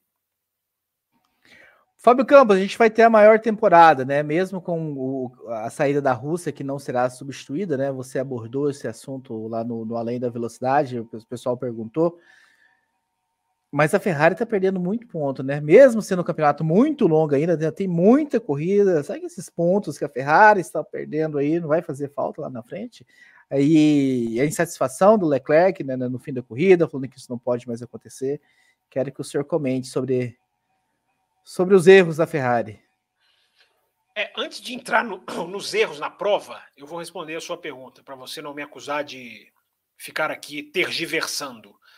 É, como eu falei, se não me engano, foi no café passado ou retrasado, é, os erros já vão fazer diferença. Já estão fazendo. A quebra da Red Bull, a quebra da Ferrari, ela não é que ela vai decidir o campeonato, elas já estão decidindo o campeonato. Elas só não vão decidir o campeonato se uma equipe ganhar de 40 pontos da outra, de 50. É, 40 nem, nem 40 é, talvez nem sirva, né? Porque a Red Bull quebrou em duas provas, embora a Red Bull não, não tenha quebrado em provas que ela ganharia. É, é bom, inclusive, o Verstappen ter chegado em terceiro, porque tira um pouco daquela estatística que era verdade, mas muito mentirosa, é a verdade mentirosa, do Verstappen ganha todas as corridas que completa, que era mentirosa, porque o Verstappen não ganharia no Bahrein. Poderia ganhar, mas a chance era muito pequena. E certamente não ganharia na Austrália, nas duas quebras da Red Bull. Como a gente está aqui, muito feliz pelo elogio do Antônio, como a gente está aqui para fazer uma análise diferente, um jornalismo diferente, a desconstruir certos conceitos, eu fico feliz que aquela estatística agora desapareça, porque ela não era. Ela era verdade, matemática, mas errada na, na digamos assim, filosoficamente. Então, Raposo, as quebras vão fazer falta. As quebras já estão fazendo e eu acho que a Ferrari, nós vamos entrar aqui nos erros, né?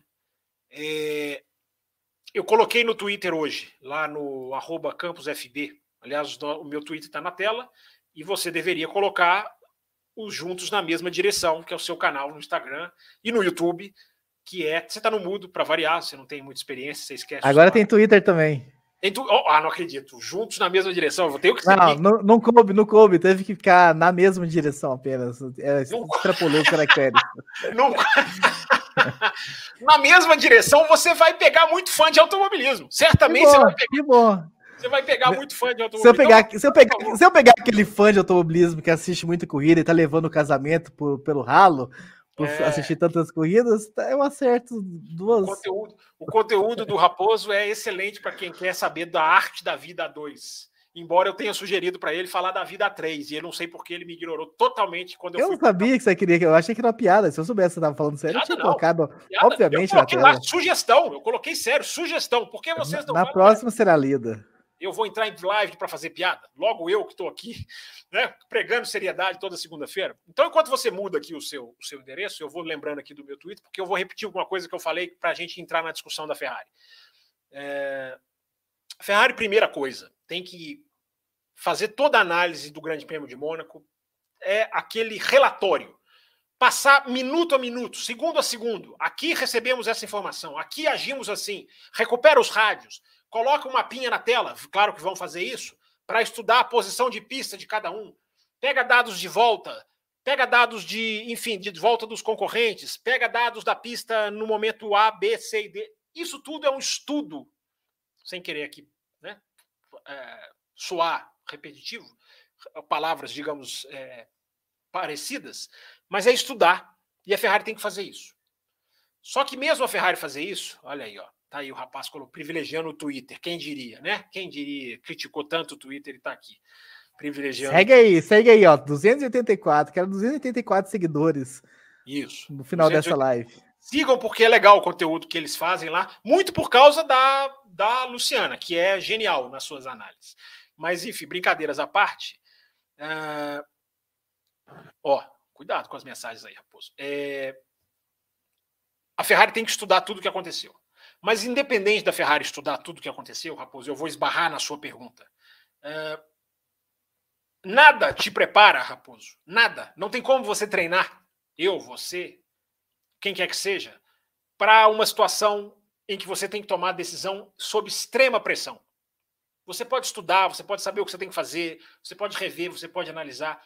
Existe no esporte, quando o jogo é jogado, e uma corrida na chuva, o jogo vai sempre ser jogado de uma maneira que não é igual à anterior. Não adianta você estudar o GP da Rússia do ano passado, outros grandes prêmios de Mônaco com chuva, 2016, se eu não me engano. Porque cada, cada situação é uma situação. E cada chuva é uma chuva, evidentemente. Cada intensidade, cada viscosidade do asfalto. Então, Raposo, a Ferrari tem obrigação. O que, que eu estou querendo dizer? A Ferrari tem obrigação de estudar o que aconteceu. Mas nada vai preparar ela, para mim, porque é crucial, que é saber tomar a decisão sob pressão. Que é saber tomar a decisão na hora que uh, você tem que saber o caminho e você não pode vacilar. E você não pode hesitar. Você não pode ter o second thoughts, como diz em inglês. Uh, e aí é, é onde a Ferrari peca tem até um histórico recente, embora seja outra Ferrari hoje, é, de tomar decisão sob pressão. Essa situação, coloquei lá no Twitter, vai se repetir se o campeonato seguir nessa toada. Não exatamente como o Mônaco, mas aquela hora em que você decide um campeonato mundial numa parada de boxe. Naquela hora em que você decide uh, uma vantagem para a última corrida do ano numa parada de boxe. A situação da pressão extrema, que é para mim claramente uh, algo que quem não está acostumado sofre. Algo que a Red Bull está acostumada e a Ferrari não está. Então, Raposo, é, a decisão sob pressão ela vai se repetir. A Ferrari vai saber lidar. A Red Bull tem essa casca, né? tem essa casca, tem essa armadura, porque vem de títulos mais recentes, vem de títulos muito disputados em 2012, em 2010, situações de extrema pressão. A Ferrari não vem a Ferrari não vem. Eu repito, é outra Ferrari. Comparar com a Ferrari de 2017, 2018, daqueles caras lá bem bem questionáveis, né? É, Marchione, aquele, meu Deus, aquele que era da Malboro, é, Materazzi, enfim, me esqueço até o nome dos caras. É, aquele de barba e bigode, gente, que eu esqueci barba e bigode branco, ele não era o Materazzi, Materazzi era o outro que veio antes dele. A galera no chat vai lembrar aí, aquele dirigente da Ferrari, é, que era bem. Também esqueci. Também esqueci o nome dele. Eu... Não, esqueci completamente. Ele veio da Inglaterra, veio da Philip Morris, enfim, trabalhou na Ferrari. Aqueles caras eram altamente questionáveis. Não eram eles que estavam no comando. Né? O, o Binotto é outro perfil. A gente pode questionar o Binotto, podemos fazer um bloco sobre o Binotto, mas é outro perfil. Então não dá para dizer que essa Ferrari é a mesma. Nós vamos estar sendo genérico demais, generalizando demais. Mas existe essa sombra. E a questão, Raposo, vamos entrar em Mônaco, mas antes da gente entrar em Mônaco é, é é, a Riva Bene, grande Jonathan Ribeiro, essa galera é fera, tá vendo aqui? Ó, é, é a Riva, é escreveu a Rima Bene, é a Riva Bene.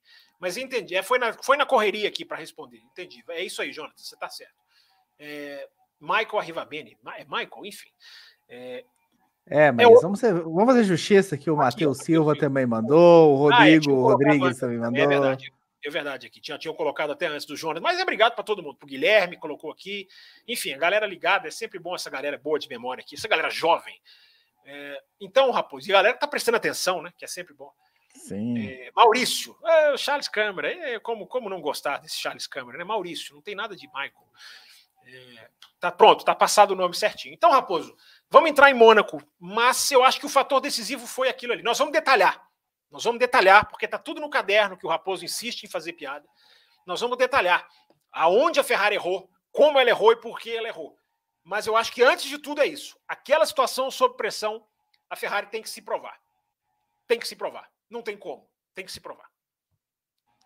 Antes da gente entrar em Mônaco, Fábio Campos, tem um superchat aqui, né? Eu falei que os superchats que eram de outro assunto seriam guardados e colocados no momento correto.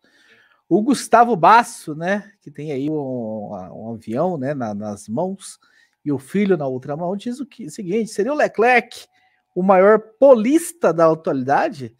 Polista, eu acho que é a arte feita de fazer pole, né? Ou de dançar pole dance, enfim. Mas brincadeiras à parte, polista. brincadeiras o senhor, à parte. O senhor, o senhor tá com pensamento muito ultimamente. Não, você colocou mensagem na tela aqui que me desconcentrou. Já ia puxar, seu, já ia puxar sua orelha fora do ar aqui. É, mas, enfim, eu acho que sim. Eu acho que não é nem o Leclerc, né? A Ferrari tem uma superioridade, e o Leclerc, claro, vai muito mais do que o Sainz nesse ponto. É, mas eu acho que a, a Polyman, diz aqui o Charles, cara. Vocês vão, não pode fazer uma piadinha que os caras levam, né? É impressionante. É, mas o, o, eu acho que a Ferrari tem muito, tem muito, tem muito. Não é filho, é afilhado. Está aqui explicando o nosso ouvinte. É, a, a, a, superioridade da Ferrari em classificação é muito grande, que corrobora a análise, que não é chute, que é análise, de que a Ferrari aquece os pneus mais rápido, melhor do que a Red Bull. Isso casa com várias corridas, porque ela aquecendo mais rápido, ela também está puxando a vida útil mais cedo. O pneu está acabando mais cedo. A gente viu isso em Miami, a gente viu isso em Imola, é, a gente viu isso é, em Barcelona. A gente não viu. Barcelona é onde eu queria ver. É, e a gente viu isso no qualifying, como a Red Bull precisava de duas voltas para extrair o melhor da borracha no Q3, falando só do Q3. Então tem isso, tem isso sim. O nosso ouvinte não está, brincadeiras à parte, o nosso ouvinte não está errado, não. E o Leclerc, ele é muito mais rápido, ele é muito mais genial do que o Sainz, na minha opinião. Embora o Sainz melhorando, a se, a se ajustando com o carro, vai dar trabalho. Né? O Sainz deu um show no Leclerc de leitura de pista. Nessa chuva, nesse chove não molha, ou nesse, ou nesse molha não seca de Mônaco. Mas daqui a pouquinho a gente vai entrar nesse assunto. Acho que está respondido aqui, né, Raposo? Tem mais superchat? Não. Tem, hein? Tô chegando so, aí. Hein? Tem, mas sobre o assunto Ferrari, não. Tem outro, sobre outros assuntos que vai, enfim, serão, serão lidos no momento correto. Tá Só uma pergunta, Fábio Campos, uma curiosidade minha aqui. Você assistiu as 500 milhas de Indianápolis? Eu não assisti. Eu já tomei todos os spoilers possíveis. Ah, tá. Eu... Já tá rolando uns spoilers aqui. Eu sei que o senhor não, não gosta não. de spoiler. 500 milhas não adianta fugir. Eu pretendo assistir, quem sabe, fazer um programa para os apoiadores exclusivo para os apoiadores, falando das 500 milhas. Vou tentar, já sei que são grandes, como sempre são.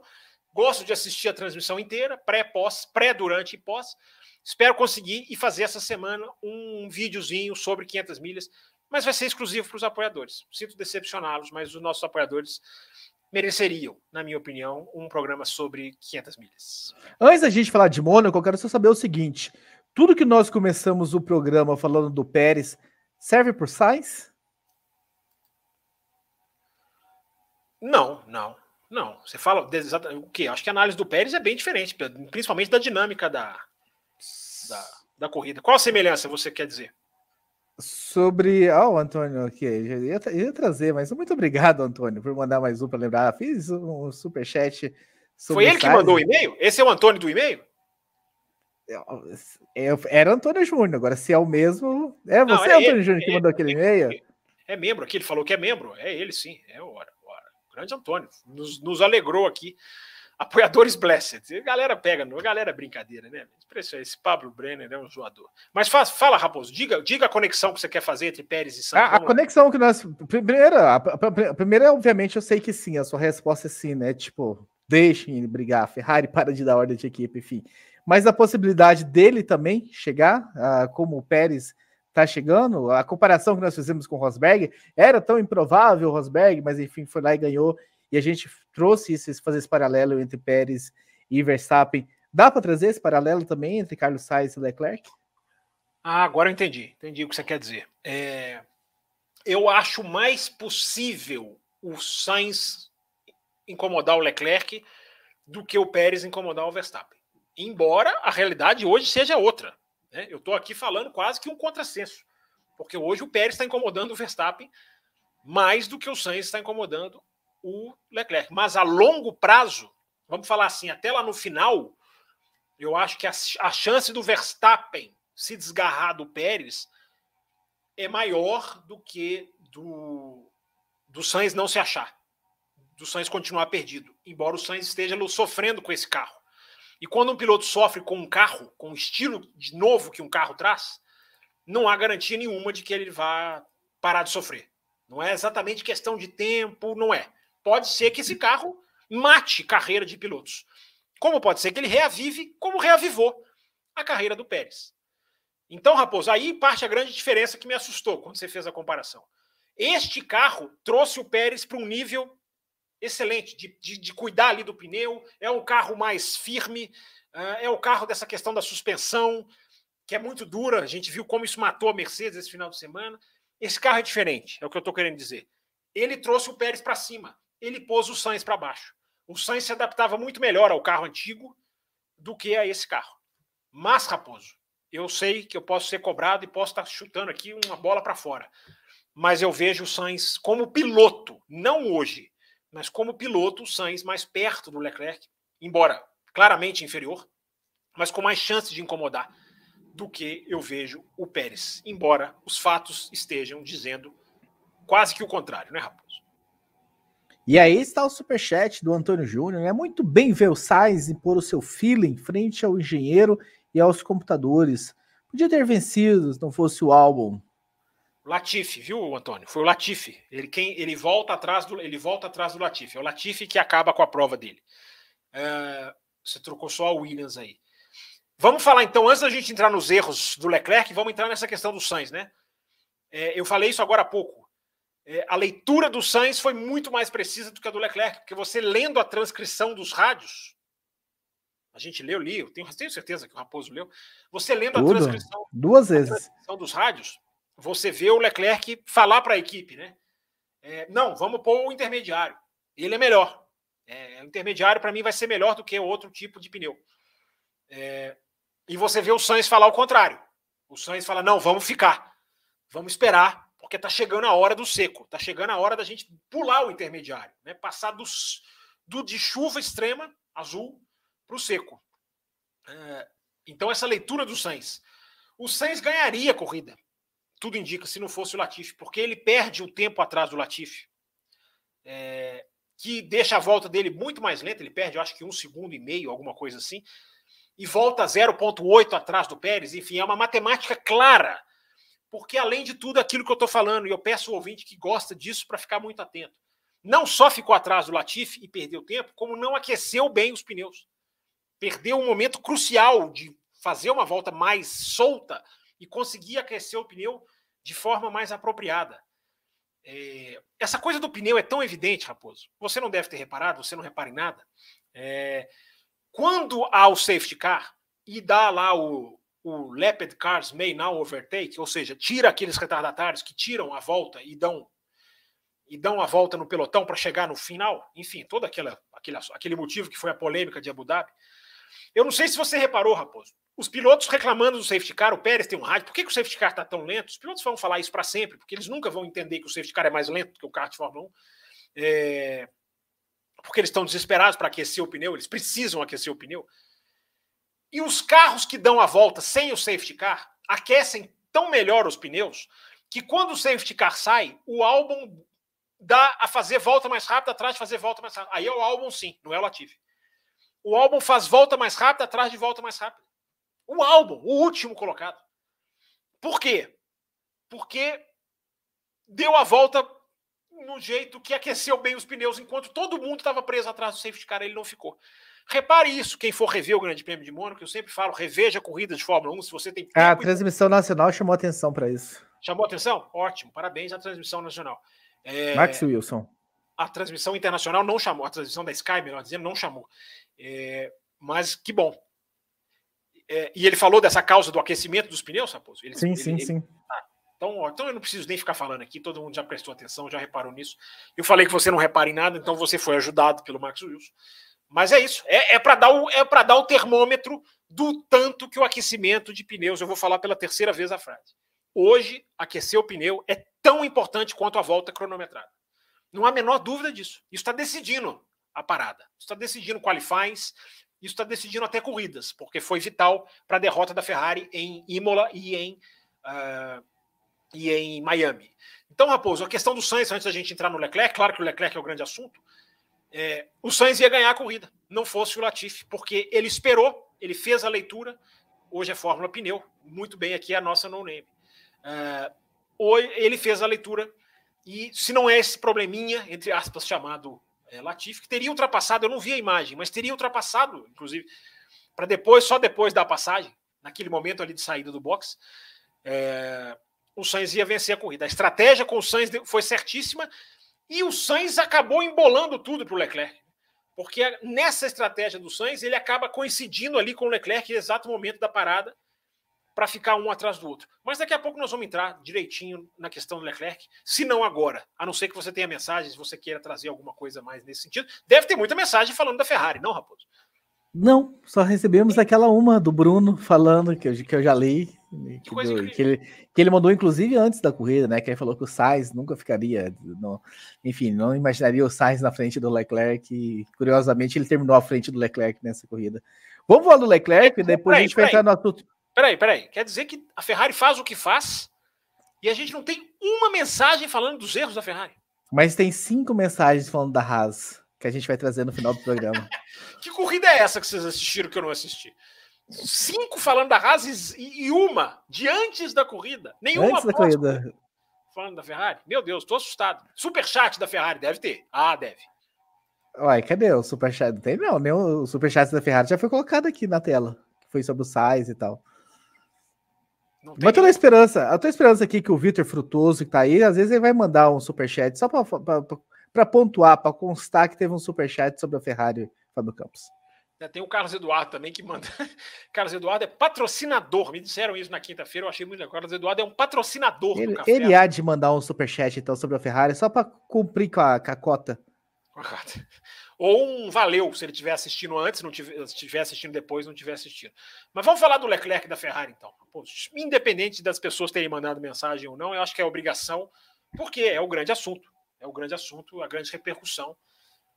É, é a grande análise da que foi decisiva para a corrida, né? O cara que larga na pole, lidera as primeiras voltas e termina em quarto, é, a gente não pode passar como como, digamos assim, como coisa comum, como uh, acontecimento normal. Uh, aqui, só para complementar os números do Sainz que eu falei, ó, é, eu, o Sainz perdeu um segundo e meio atrás da Williams e voltou a 0,8 do Pérez. Ou seja, cl claro e numericamente, matematicamente, é, a, a, a perda da prova dele nesse momento, nesse lance. E o rádio do Sainz, como a gente falou, né, que é diferente do Leclerc. O Sainz contradiz a estratégia, né? ele contrapõe a estratégia da equipe, coisa que o Leclerc não fez. É... O que, que a Ferrari errou, Raposo? Vamos lá, vamos entrar no erro da Ferrari. É, a Ferrari comete dois erros que acabam sendo cruciais. Estou falando do Leclerc, hein? nem estou falando do Sainz. Porque, eu repito, com o Sainz foi tudo, tudo feito da maneira, eu acho que mais correta possível. É, o Pérez, Raposo, de maneira muito ousada, e sem tanto a perder, somos obrigados a dizer, para na volta 16, para trocar dos de chuva para os intermediários. Vale lembrar que o Gasly já estava mostrando ali que os intermediários estavam muito melhor assim que atingiam a temperatura, porque o Gasly veio até ultrapassando. Né? O Gasly ultrapassou o Zul, o Gasly ultrapassou o Ricardo, se eu não me engano, né? no West da piscina, ultrapassagem em pontos até inesperados, tamanha a diferença do pneu. Então já era hora de, de pensar ou de começar a agir na troca para o pneu azul para o verde, ou seja, chuva para o intermediário. O primeiro erro da Ferrari foi que o Pérez para na volta 16 e ele tinha uma diferença grande para o Leclerc. Acho que 8 segundos, 7, alguma coisa nessa casa, e muito grande. Só que é aquilo que eu falei aqui no Grande Prêmio da Rússia do ano passado e volto a repetir. Undercut, ou seja, parar primeiro numa situação de chuva, gente, quando um pneu já é claramente melhor do que o outro, é multiplicado por três. É triplicada a eficiência de um undercut. Certas pistas, o undercut já é fatal. por causa do desgaste de pneus. Isso no seco. Na chuva, quando você põe um pneu bom e o seu adversário tem um pneu ruim, você não fica dois, três décimos na frente dele. Você fica dois, três segundos. Quatro segundos, dependendo. Repito, chuva nunca é igual. Dependendo da condição. Você fica muito distante do seu do seu é, do seu oponente em termos de performance. Quem fica e quem para. Então esse foi o primeiro erro da Ferrari, porque a Ferrari demora duas voltas para parar, que ali já matou a corrida do Leclerc em relação ao Pérez, porque ele já perde a posição para o Pérez ali. Então a demora da Ferrari, que digamos subestimou, teria subestimado a, a, a eficiência do pneu verde, do pneu intermediário diante do pneu de chuva, ali ela foi crucial porque essas duas voltas já tiraram a liderança do Leclerc. Ele já estava atrás do Pérez. O segundo erro, eu acho que esse é mais da situação sob pressão que eu falei quando a gente estava começando a falar aqui da Ferrari, é, foi não ter lido a distância, não ter sabido ler a distância do Sainz para o Leclerc em tempo real. Sainz e Leclerc. Porque qual foi o problema? O Leclerc entra no box e o Sainz está lá. Né? Na volta 21 aqui é, para falar a volta certinha. Na volta em que o Sainz, o Sainz estava de pneu de chuva, azul, extrema, ele ficou, ele estendeu, ele forçou para poder trocar direto para o pneu de pista seca. Só que a perda de performance dele é muito grande, porque quem, para quem pôs o pneu intermediário, que eu acabei de falar, estava muito melhor, estava muito mais rápido. Então, há quem diga, eu não atestei esse número, mas confio nos jornalistas que falaram, Há quem diga, Raposo, que a diferença na volta em que os dois foram para o box, o Sainz na frente, depois o Leclerc veio para estacionar ali. É, há quem diga que a diferença foi de 4,3. O Leclerc foi mais rápido que o Sainz. E a Ferrari não soube ler essa diferença. Por isso que a Ferrari chama o Leclerc. Quando percebe que ele vai estacionar, grita para ele não entrar. Mas aí já era tarde. E aí tem toda aquela, aquela gritaria no rádio. Então foram os dois os erros da Ferrari não entender que o Pérez ia voar e não reagir na volta seguinte, demorar duas voltas que foram fatais, e ter chamado junto com o Sainz numa volta em que se o Leclerc não é 4.3 mais rápido, daria tempo. Daria tempo de aquele, deles fazerem o double stack. Para o Sainz troca, na hora que ele sai, o Leclerc está parando ali, não tem perda de tempo. Pelo menos o Verstappen ele salvaria. Pelo menos a, a posição do Verstappen ele ganharia. Pérez e Sainz já teriam ido embora. Né? Aí ele ia ficar atrás do Sainz. E aí eu não vou falar o que, é que podia acontecer para o ouvinte não ficar bravo com a gente, que o ouvinte está falando que a gente está exagerando nessa questão. Mas ele ia, ele, ele ia ficar à frente do Verstappen. É, então foram esses dois erros, Raposo. Foram esses dois erros que a Ferrari cometeu. São erros claros, evidentemente. Eu tenho muito pé atrás em chegar aqui e dizer a equipe errou. Eu gosto de estudar muitos números e as situações. Já tive várias, vários, várias situações em podcasts em que falam que errou e eu falo não errou porque a situação é essa, é, é análise diferente, cada um tem a sua.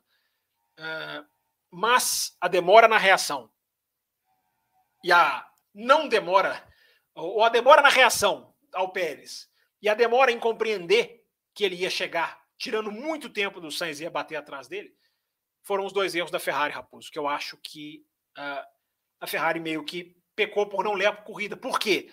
Em Mônaco, o overcut Overcut, o que é o overcut? É ficar na pista e ganhar ficando na pista.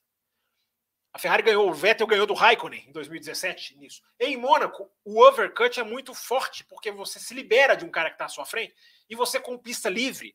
Mônaco é difícil de aquecer o pneu, porque os caras não atingem velocidade, não tem curva de alta.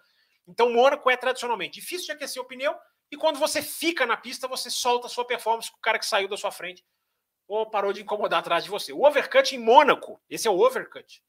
É o ficar na pista e parar depois. Em Mônaco, é ele costuma ganhar o jogo. Mas na chuva, a força do undercut é multiplicada. Haja visto Rússia no ano passado. Então tá aí, Raposo, análise da Ferrari, que a gente pode continuar debatendo. Não sei se tem superchat, se tem mensagem. Tem superchat, tá aí. O Guilherme Polegato mandou, né? Faz tempo que a Ferrari não tem um estrategista tem um chefe de equipe bom, desde o Jean Todd, né? O nosso querido Vitor foi cutucado e mandou o superchat dele. Ferrari precisa a contagem de tempo das voltas, Sainz mais lento no, na wet, né, no, no, piso molhado, no wet, e o Leclerc rápido no Inter, né, no pneu wet, na verdade. É, isso, o... isso, que ele tá falando aqui, é, conflitam nos boxes aqui, ó. Isso que ele tá falando. É um, como um vinha muito mais rápido do que o outro, eles, eles, eles se juntaram nos boxes. É... Mas ele diz uma coisa no comecinho da mensagem dele, rapaz. Você tirou a mensagem aí, eu ia ler a mensagem dele. Você, você eu volto. Eu Volta volto aí, a mensagem vai. dele na hora, Fábio Campos. Isso não é aí, problema. É tá aí o frutuoso aí, ó. Ah, aqui, ó. Essa questão que ele coloca aqui, ó. A contagem de tempo, né? A Ferrari talvez não tenha sabido ler também, pode ter sido um terceiro erro, mas esse eu não tenho como, a gente não tem como comprovar, é mais uma suposição, de achar que a prova acabaria por voltas. Se a prova acabasse por voltas, foram 64 voltas, Raposo. Deixa eu conferir aqui, ó. Teve 64 voltas, era para ter 78, ou seja, 14 voltas a menos, que poderiam fazer a diferença nessa questão de Red Bull de pneus médios e Ferrari de pneus duros. A chance da Red Bull resistir por mais 14 voltas, a gente não sabe o que ia acontecer. Mas poderia virar o jogo para a Ferrari. É, mas a corrida já estava meio que fadada a acabar por tempo. Talvez essa tenha sido a genialidade da Red Bull. Cara, vamos pôr o médio. A Red Bull precisa aquecer pneu mais rápido que a Ferrari. Olha essa equação de novo entrando. Olha essa variável de novo entrando na equação. Quem tem mais dificuldade de aquecer o pneu, normalmente opta por um pneu mais macio porque aquece melhor. Uh, então, Raposo, tem isso. Então, eu só quis pegar essa frase aqui que o ouvinte mandou é, para dizer isso. E existe uma outra coisa que eu fiquei pensando, Raposo, que pode ter sido crucial no que a Ferrari fez ou deixou de fazer, que é pode ter sido que a Ferrari ficou marcando o Verstappen. Por que, que a Ferrari ignorou o Pérez? Para eles parar na 16, a Ferrari vai parar só na 18. Não parou imediatamente. Porque pode ser que a Ferrari estivesse marcando o Verstappen. Se fez isso, errou. É outro erro crasso. crasso. Eu não estou dizendo que fez, porque não tenho essa informação. Estou cogitando agora. Porque é a sétima prova do campeonato. Você não fica já marcando o seu adversário. Você faz isso na última, na penúltima, quando você tem uma diferença de pontos que está na sua mão. Fazer corrida só para marcar o Verstappen pode ser um tiro pela culatra. Porque você tem hoje um cara chamado Sérgio Pérez que está ali, inclusive, na pontuação, incomodando. Está ali, inclusive, é, interferindo na disputa. Pode ter sido, estou colocando aqui um pensamento, que eu repito, não há informação a respeito dele. Pode ter sido que a Ferrari fez tudo isso que fez porque estava simplesmente preocupada apenas em pôr o Leclerc na frente do Verstappen. Se fez isso, se, repito, se somente se, se fez isso, foi errado. Porque está muito cedo para se marcar, para se correr marcando, como se faz na vela, para se correr marcando um adversário. Tem que correr para ganhar, tem que correr para marcar o máximo de pontos possível que é o que eu falei, inclusive, aqui de Imola, né, da questão da Ferrari, do Leclerc ter sim que partir para cima do Pérez em Imola antes de rodar, porque tem que marcar o máximo de pontos possível, não pode ficar administrando na sétima corrida. Isso você faz lá no final. Muito bem, Fábio Campos. Se me permite, então, chavear o assunto, né? Já estamos com uma hora e trinta, ainda tem alguns assuntos aqui para serem discutidos. Só lembrando a todos que estão com a gente aqui no ao vivo no YouTube, clique no like se você ainda não deu o seu like Vai, não custa nada dar o seu like aqui, isso colabora demais com o programa para que o YouTube entregue mais, mais para outros ouvintes e para que se eles você, possam chegar aqui. Se você não pode ajudar o canal financeiramente, saiba que o seu like ajuda a propagar o canal no YouTube. É, dê o like que você ajuda, sim, a fortalecer o Café com Velocidade. Para quebrar o seu galho, Fábio Campos, lá na, em, em dividir o programa, uma hora e trinta e um aí, mudança de assunto. 32, né? o seu relógio sempre errado, né? 1 hora e 32 de programa. O Chelly Folgado, olá pessoal do café. A melhor corrida de Mônaco que eu me lembro. Agora sabemos como fazer este GP ser interessante. Olha a pista antes de começar a corrida, assim pode manter o GP no calendário. O Gustavo Mucilo, Mônaco. Calma aí, Thiago, deixa eu descer essa página. Mônaco não dá, me desculpem, mas não dá. Mas não é sobre essa pista ou essa corrida, já que se trata mais de um desfile de carros pelo Principado que eu quero comentar. O Thiago Meirinho, olá amigos do café, neste final de semana só se falou de uma coisa: Mônaco deve ou não continuar na Fórmula 1? Na minha humilde opinião, nem todas as corridas precisam ser espetáculos de ultrapassagem. Concordo que Mônaco nem sempre gera boas corridas, mas uma corrida que teste as habilidades do piloto, como ela, tem o seu charme e deveria continuar na Fórmula 1. Para mim, assistir aos pilotos tentando extrair o máximo do carro sem bater é a graça deste espetáculo. O Adriano Eduardo, olá pessoal, sobre a corrida deste final de semana, gostaria de saber a opinião de vocês sobre a críticas de ter a corrida em Mônaco. Vi muitas pessoas criticando o fato de existir corrida em Mônaco e que deveria sair do calendário porque não tem ultrapassagem, etc. Sinceramente, não entendo isso.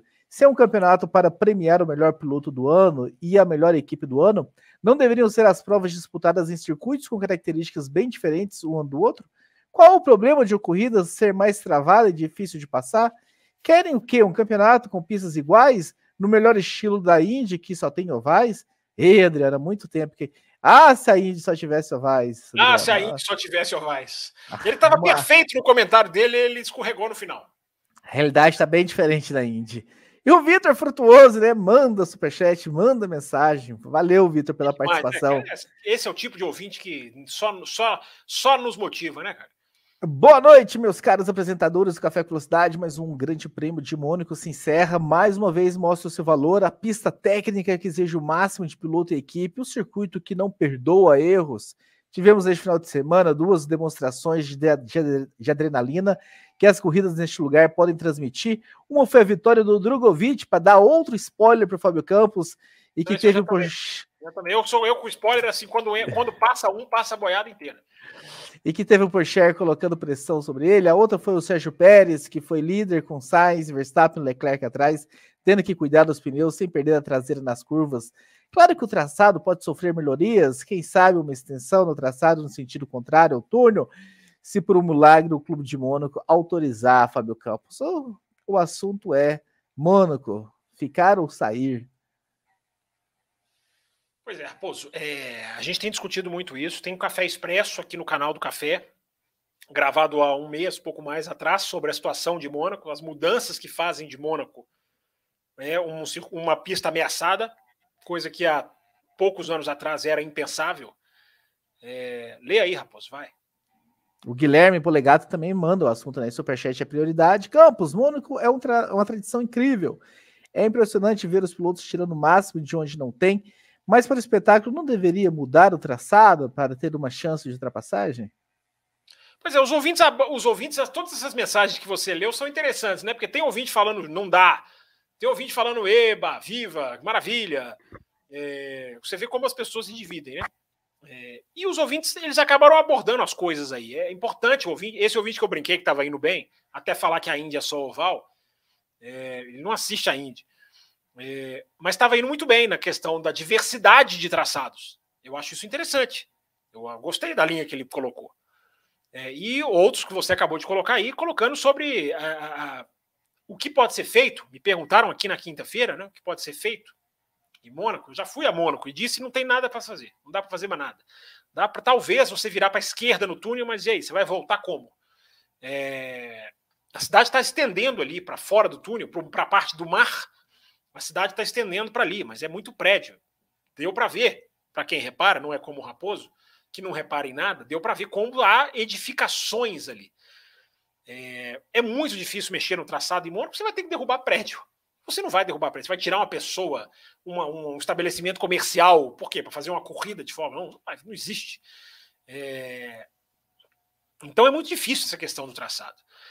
É, eu já fiz análise mais ou menos na quinta-feira e eu continuo mais ou menos na mesma linha. Eu acho que é importante a tradição, não se joga fora, é um desafio técnico, é um desafio psicológico. Mônaco é um desafio. Rosberg estava nos comentários na Sky Sports esse final de semana e, e é, o Rosberg é sempre. Alguma coisa ele sempre fala de interessante. Mesmo esse final de semana que ele foi mais discreto, mas você sempre tira alguma coisa interessante do Rosberg. Né? E ele estava falando sobre esse lado mental, cara. Que você. É, você não consegue descansar a sua mente em Mônaco, que você consegue fazer em outras pistas, porque você tem que estar num nível de concentração muito alto. Isso é interessante. É... Quem que foi que falou? O Hamilton contou duas coisas interessantes, muito interessantes, sobre morar em Mônaco e correr em Mônaco. Mas eu não vou contar hoje. Eu não vou contar hoje. Eu vou contar só na quinta-feira. Eu sou assim. É... eu, eu sacaneio. É... Mas é muito interessante o que o Hamilton contou. Curiosíssimo. Só, lem só lembre de falar na quinta-feira, que às vezes a gente promete. Aí chega na quinta-feira, o senhor deleta que o senhor prometeu uma coisa para quinta. Veja bem, veja bem. É... Nunca eu descumpro uma promessa no além da velocidade. Nunca. Apesar de que eu errei semana passada, que você me falou que tinha uma mensagem escrita no site e eu não li. Eu errei, só quando acabou o programa que eu lembrei. Depois você tem que me lembrar de novo para eu, eu buscar e fazer a correção nessa quinta-feira, quando tem além da velocidade. É, nessa tem, na outra não vai ter, não. Na seguinte não vai ter, não. Então aproveitem nessa quinta. É... Mas enfim, Raposo, voltando. É, tem todo esse lado que é desafiador, que é o estresse mental, que é o, a questão técnica, mas eu acho que não pode ser extremo no sentido de uma pista impossível de ultrapassar. Não pode. O impossível me incomoda. Me incomoda, porque tem que ter uma chance de ultrapassar. O que a gente viu esse final de semana não, não serve para salvar Mônaco, como muitos disseram. Porque foi uma corrida com chuva e com chuva, meu amigo. Não existe uma pista que não fique boa. Não existe uma situação que não seja emocionante. Não existe. Quando a chuva vem, seca, para, não para. Enfim, a gente tem que falar da questão da direção de prova, né, Raposo? Então, deixa eu, deixa eu resumir aqui. É, a questão de Mônaco é que realmente esta pode ter sido a última corrida em Mônaco. É, isso é uma verdade. Essa informação não é leviana. Essa informação é séria. Essa informação procede. Não que vai ser, mas que pode ser. Porque há um desencontro Liberty e Automóvel Clube de Mônaco é enorme. Há um, há um desencontro enorme de várias coisas, a ponto de ser possível, já se cogita, do príncipe, lá, aquele lá, carequinha, que está sempre lá entregando troféus, em quem não se pode jogar champanhe. A moça lembrou claramente ali antes do pódio: não mole a família real. Uh, mas o príncipe pode ser que vá intervir, porque eu falei na quinta-feira aqui no Além da Velocidade. Hoje, Mônaco precisa mais da Fórmula 1 do que a Fórmula 1 precisa de Mônaco. Cinco anos atrás era outra coisa. A Fórmula 1 precisava muito de Mônaco. Sete, dez anos atrás. Porque era onde a Fórmula 1 fechava contratos, fechava acordo. Hoje a Fórmula 1 fecha acordo em Miami, fecha acordo em Singapura. Tem gente que menospreza esse lado de Singapura, eu sei. Não se mistura com a pista. Claro que não. Tem Abu Dhabi também, né? Abu Dhabi sempre muito. Abu Dhabi também, e vai ter muito em Las Vegas. Las Vegas vai ser, um, vai ser o ápice disso aí, eu acredito. De você fazer a sedução que a Fórmula 1 faz. Quer vem aqui, você quer ter uma corrida, você quer patrocinar, você quer investir de alguma maneira? Vem cá me visitar. E aí leva o cara para visitar num grande prêmio em que o cara sai com os olhos brilhando. Porque quando você vai a Mônaco, você sai com os olhos brilhando. Isso eu posso atestar. O que não é justificativa técnica para se ter corrida lá. Então, Raposo, Mônaco goza de privilégios que outras corridas não. E a Liberty quer tirar esses privilégios, porque a Liberty quer ganhar dinheiro e os privilégios de Mônaco tiram dinheiro da Liberty, porque paga pouco, porque é, negocia, ela fa, a, a Mônaco faz a, o Automóvel Clube de Mônaco faz a transmissão das imagens. É o único lugar onde a Fórmula 1 não transmite as imagens. Quem faz a posicionamento de câmera, corte de direção, é o Automóvel Clube de Mônaco, embora a Fórmula 1 ainda faça gráficos e rádios.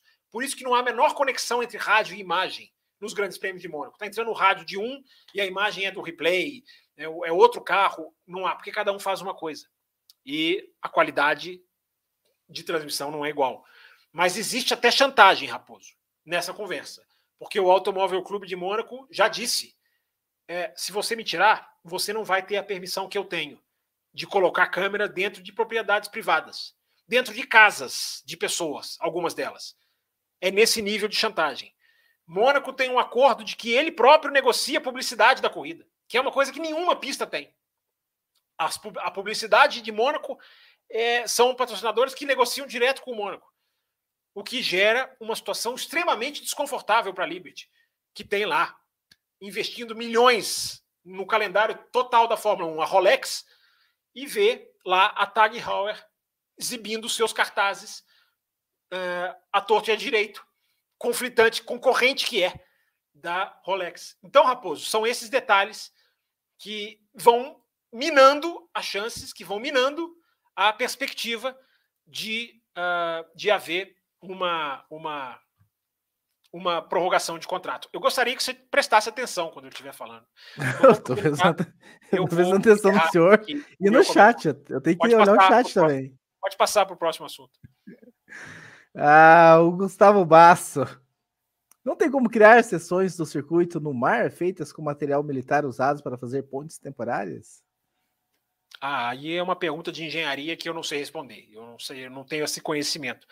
É, eu, pelo que eu estou vendo, não tem espaço mais para ir para o mar, porque não vão tirar os barcos de onde estão, porque os barcos são uma fonte de renda gigantesca, que também não vai para a Fórmula 1, vai para Mônaco. Tudo bem, ir para a pista. É, só que a, a Mônaco não repassa nisso, isso para a Fórmula 1 no valor de taxa. Então, é, é outro ponto de conflito, é outro ponto que pode fazer com que a renovação não aconteça. O Pablinho mandou o seguinte: o que acharam das últimas voltas, onde o top 4 se perseguiram, mas ninguém tentou um ataque para passar? Era possível uma ultrapassagem ali? Eu lembro muito do, do, do Hamilton contra o Ocon, né? Sobrando e, tentando de todas as formas, de todos os lados, e também não conseguiu. Não, contra o Alonso, né? O Alonso, o Alonso faz com que existissem duas corridas. Uma corrida lá fechando a volta e a outra corrida estava lá entrando no túnel. É, tamanha a diferença. É difícil dizer se dava para passar ou não. É, foi o Pablo, né, que mandou. É, a gente não está dentro do carro, né? A gente viu o Zul tentar passar o Tsunoda e quase enfiar do lado, né? Foi uma das defesas, uma das seguradas até mais bonitas é, do final de semana. Então, dizer que dava para passar, o Sainz foi muito sincero. Ele falou: eu podia tentar, mas a chance de eu levar os dois para fora é difícil. O carro é muito maior, né, gente? O carro ficou muito maior, mais pesado. A pista ficou mais estreita em relação ao ano passado. Na prática, é isso que aconteceu. Muito bem, apaguei aqui um, um spammer que entrou fazendo propaganda de conteúdo adulto por é, assim é, hoje dizer. A tá, hoje a gente está beirando com, a, com, né, com conteúdos adultos. Né? Estamos, flirt, tá... estamos flertando com conteúdo flertando adulto. Com conteúdos proibidos, mas não estamos, não passamos, não cruzamos a linha. Estamos liberados para menores ainda. Ai, ai. Já vai dar, daqui a pouco da meia-noite a gente muda de, muda de filosofia. O Poligato falando, né, se não me engano, o Pérez voltou atrás do Norris. Só para complementar aquele assunto, né, e registrar o superchat que ele mandou aqui. Fábio Campos, eu tenho outro assunto. Você quer falar mais sobre Mônaco ou disse tudo? Sobre sair, continuar? Já, tá, já, já me estendi tanto que vocês estavam até discutindo outros assuntos aqui no chat, enfim, já tá, tá mais ou menos explicado aí. Qualquer coisa a gente volta na, A gente volta no assunto na quinta-feira, os ouvintes é quem mandam. É, você que me deu um susto aqui, não tem nada a ver com isso. Então eu vou voltar aqui no outro assunto, né? Algumas mensagens que também recebemos lá no nosso site, né? O Gabriel Queiroz. Olá, amigos do Café com Velocidade. Muito boa noite a todos do programa. Gostaria de começar a minha mensagem falando que é meu primeiro e-mail. E eu sigo o programa desde 2019, mas sempre me mantive no anonimato, mas acho que chegou a hora de entrar na mesa de discussão. Primeiramente, gostaria de falar sobre os nossos amigos da FIA. Eles tornaram uma corrida que poderia ter sido incrível em apenas uma corrida mediana. Esse medo da água, como o Fábio Campos já tinha ponderado, está sendo uma doença silenciosa na Fórmula 1 Imagina uma primeira volta onde o Gasly já coloca os intermediários, todos vão atrás, mas a chuva aperta novamente. Somente aqueles minutos que a corrida atrasou poderia ter causado uma parada a mais e mudado o rumo da corrida. E, enfim, a FIA cada vez mais contra o espetáculo. E o Igor Amambarri gostaria de perguntar sobre a previsão de tempo na Fórmula 1. Não é tão incomum que as equipes passem diferentes informações sobre o clima para seus pilotos durante a corrida. Então, como funciona o serviço de meteorologia da, da categoria? O local do evento fornece os dados, a própria Fórmula 1 faz isso, cada equipe contrata seu serviço individualmente. Então, Fábio Campos, para falar sobre a previsão das equipes e sobre a questão da prova ter sido adiada por quase uma hora, porque a chuva iria chegar. É, é isso aí, vamos lá. Boa, boa para a gente matar os dois, os dois assuntos.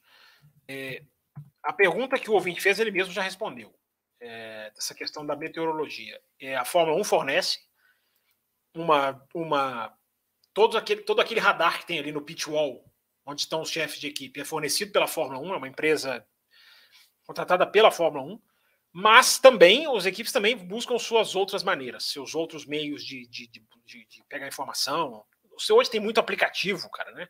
Você tem muita, muito, muito serviço alternativo de previsão do tempo, as equipes também buscam. É, as equipes, eu já vi isso numa corrida na Europa, as equipes colocam. É, isso já até foi mostrado numa ocasião, não me lembro onde. As equipes colocam pessoas espalhadas nos arredores da cidade de Mônaco ou nos autódromos, seja qual for, mas assim, quilômetros de distância, nem tão nos arredores assim. A pessoa fica parada ali informando o tempo. Ó, a chuva tá chegando aqui do, do, do, no, no rádio. A chuva tá chegando aqui onde eu tô, a chuva já chegou. Para ter a informação correta de, de onde a chuva vem e que horas ela chega. Então, existem várias. É, é uma, é uma luta que a Fórmula 1 faz com, contra o tempo, né? Filosofias à parte, né? Trocadilhos à parte. Mas é uma. É uma é meio que uma, é, é uma coisa que pode decidir uma corrida, né? Pode decidir um campeonato. Então tem a, tem a, a formação oficial, mas também tem as alternativas que as equipes buscam de várias maneiras. É, sobre a direção de prova, eu acho que é, o ouvinte falou aí que eu citei o tal medo da chuva, né? Eu já tenho algum tempo, desde o ano passado, que eu já estou remando para outro lado. Remando, entenderam? Trocadilho? Não. É, presta atenção, Raposo, você não está prestando atenção. É, eu tô moderando aqui, porque o tá comentário lá de por, conteúdo pornográfico só tá banido por cinco minutos. Então eu tô tá entrando tá aqui no estúdio para banir o cara. Tá certo. Bana-o para sempre. Bana-o para sempre. É, bana-o para sempre. É, a gente. Eu, o, o lado que eu tô remando é de que não é simplesmente medo da chuva, embora isso tenha ficado muito claro em Mônaco. Né? Porque já tinha parado a chuva. É, primeira coisa, né? Não ter largada parada não ter largada estática, nem no começo e nem depois da, da, do, do, do, da bandeira vermelha, porque houve um problema elétrico, é absolutamente inadmissível. É absolutamente inadmissível. Isso é coisa de campeonato amador. Isso não é admissível, cara. Tem um problema de energia. É... Isso está sendo usado, eu não sei se isso é verdade. Eu, o ouvinte sabe que eu gosto de questionar certas coisas. É, não, vamos, não vamos falar que foi tudo por segurança, vamos falar que teve um problema aqui. Mas vamos supor que é verdade. Ainda assim, é um enorme absurdo. Nós estamos falando do principal campeonato de corridas do planeta. Você tem que ter um gerador reserva, um gerador tri-reserva, um gerador reserva do reserva do reserva, um gerador na Inglaterra mandando energia. É, não existe você ter problema. Pode ser verdade, porque um momento na Sky Sports, o David Croft fala: nós estamos sem nada, apagou tudo aqui é, na cabine da Sky Sports durante a bandeira vermelha. Então pode ser que seja verdade, mas ainda assim é um absurdo. Você não ter energia elétrica para fazer as luzes vermelhas e aí ter por isso uma largada parada é, mas é muito, muito, muito amador para uma categoria da Fórmula 1. Se isso acontecer na Indy já está errado. Se isso acontecer na Stock já está errado. Isso jamais poderia acontecer na Fórmula 1. Jamais. Mas, mas em hipótese nenhuma, nenhuma, nenhuma. É, então, Raposo, se esse, se foi, esse foi um dos problemas, ele não deixa de ser um problema sério. É, e a questão, agora voltando para a chuva, para a demora, para o receio, é, parar a prova depois daquelas voltas em bandeira amarela, no safety car, ali eu até concordo, porque ali a chuva apertou e ali mandou todo mundo para o box, ali eu concordo. Mas a demora entre a diminuição da chuva e o reacionamento do safety car, o reacionamento da corrida, digamos assim, é gigantesca. E isso é, pode ser, um grande efeito colateral de você ficar trocando o diretor de prova. Né? Uh, eu não sei como o Masi agiria e nem vou tentar prever. Mas você tem hoje dois diretores de prova e você coloca pressão sempre no que tiver no comando de hum, se eu fizer uma besteira, o outro não fez nenhuma besteira ainda. Se eu fizer uma besteira aqui, uh, você coloca uma espécie de competição, embora essa palavra não seja exatamente correta, porque não é que, não é que um quer ganhar do outro, é que um tem pressão para manter o nível do outro, que pode chegar nesse ponto. Eu não vou liberar aqui, porque se virar uma bateção, uma, um, um excesso de acidente, bateção é legal, hein? Uh, vai ser, vai ficar ruim para mim. Vamos chamar de responsável, vamos questionar. E eu já vi que diretor de prova cai. Os caras não querem cair, os caras não querem perder o emprego, até porque devem ganhar muito bem para fazê-lo.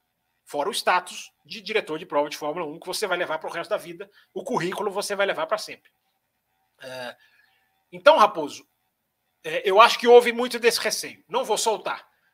Só que esse receio cega de que nós não estamos falando de um campeonato amador. Nós estamos falando dos melhores pilotos do mundo, numa condição de pista que era extremamente, uh, não vou dizer fácil ou, digamos assim, praticável. Mas você não mandar nem o safety car para dar aquela volta, Até para mostrar para o mundo onde estão as poças, para os pilotos onde estão os problemas. Não, você ficar fechadinho no box é de um receio, é de uma mentalidade pouco esportiva que casa com muitos problemas da Fórmula 1, que a gente discute aqui semana sim, semana também. É, então é isso, Raposo. Agora, o lado que eu estou remando, acabei não falando, é sempre importante lembrar de um problema da Pirelli. Pode não ser simplesmente medo da chuva.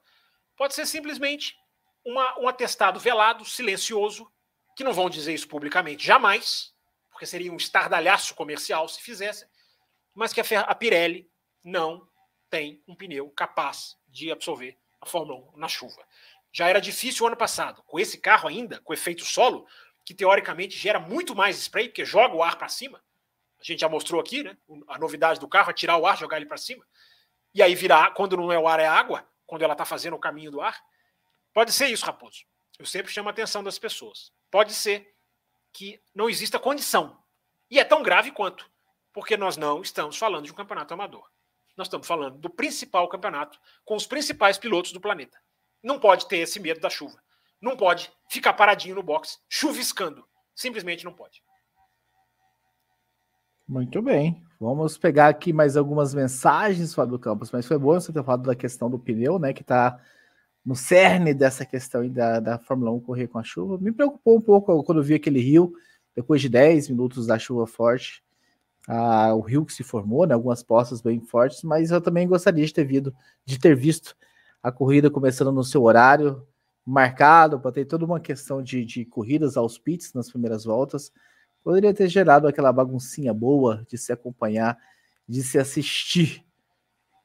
Temos algumas perguntas aqui, Fábio Campos, sobre outros assuntos. Vamos passar rapidamente por elas, né? O Gleidson Lira. Olá, amigos do Café, saudações. Venho com um assunto um pouco diferente do resultado da corrida de Mônaco. Em minha opinião, já passou da hora do Latifi Stroll e está sendo mais ousado. Estou sendo mais ousado. Vettel, Ricardo, com dar espaço para novos jovens talentos como Piastri, De Vries, Drogovic, talvez até o Enzo Fittipaldi. Deixa o debate para a bancada. Seria bom para a categoria se essas trocas acontecessem? E até quando iremos ver jovens talentos sendo desperdiçados por causa de pilotos pagantes? Desde já, de já deixo um grande abraço a todos. Como é que é o nome dele, amor? Esse é o Gleidson Lira. É um belíssimo assunto, Gleidson. Talvez para ir para quinta-feira, não sei se é do Campos. Olha como ele me cerceia. É... Não, o assunto é belíssimo, eu vou responder de forma muito rápida. Ele está certíssimo. É, o piloto pagante é pior ainda, porque o Ricardo, o Vettel, pelo menos tem história, pelo menos você pode dizer que dali pode sair alguma coisa ainda. Por mais que não se acredite nisso. É, o Stroll e o Latifi é, é muito mais grave. E nós estamos testemunhando com mais declarações nesse final de semana, o mais grave de tudo isso é que nós estamos vendo a Fórmula 1 enxotar Andretti.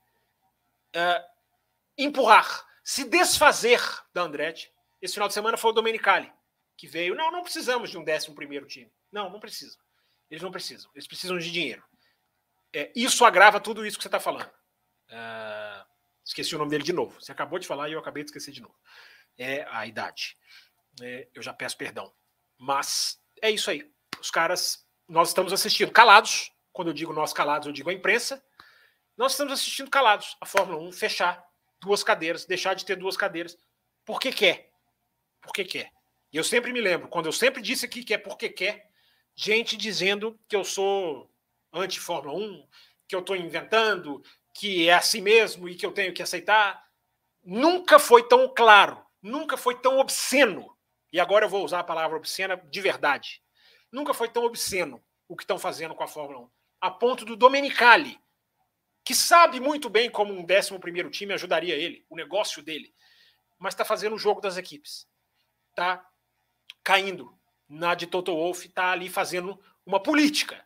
Está simplesmente sendo um porta-voz de algo que nem ele acredita. A Fórmula 1 está enxotando o Andretti. E nós estamos assistindo isso tudo calados.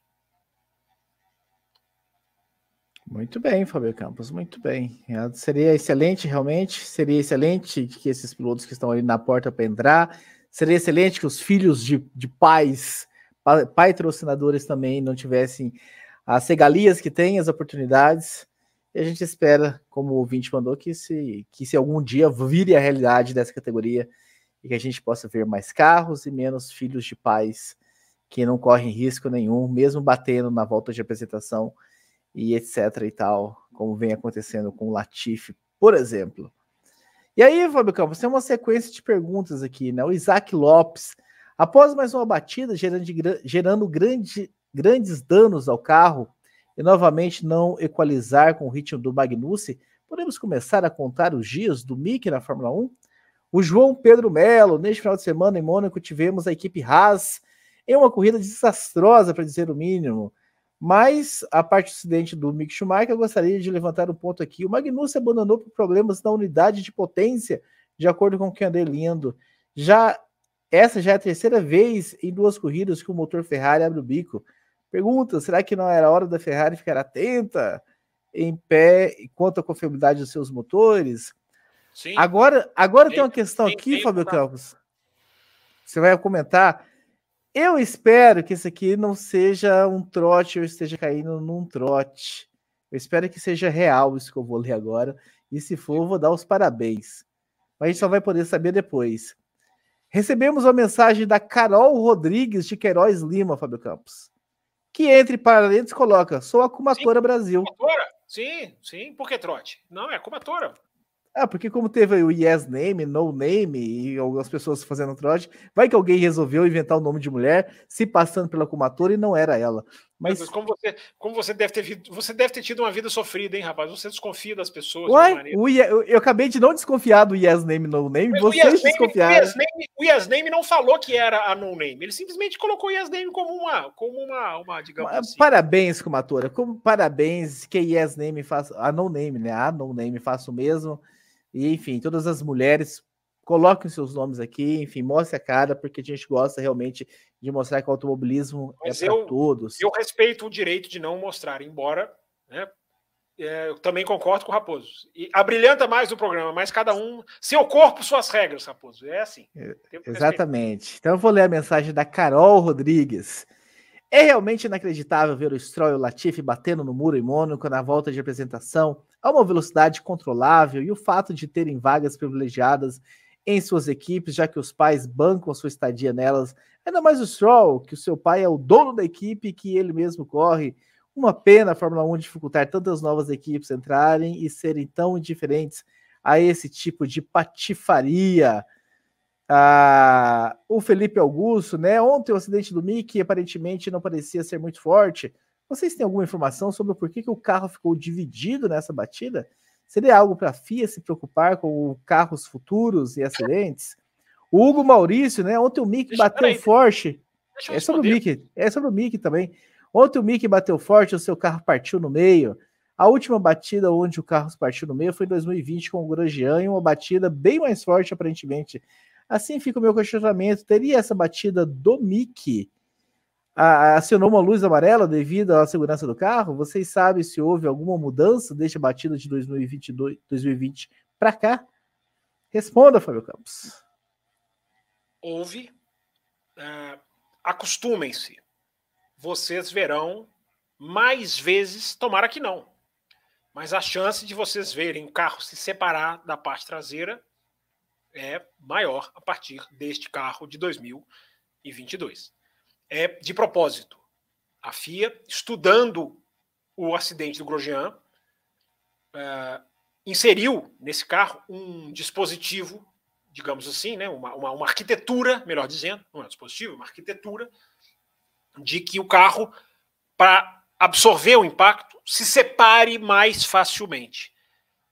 Porque tendo esta, digamos, uh, essa, essa engenharia da separação, uma batida muito forte não leva junto o tanque, que foi o que aconteceu com o Grosjean.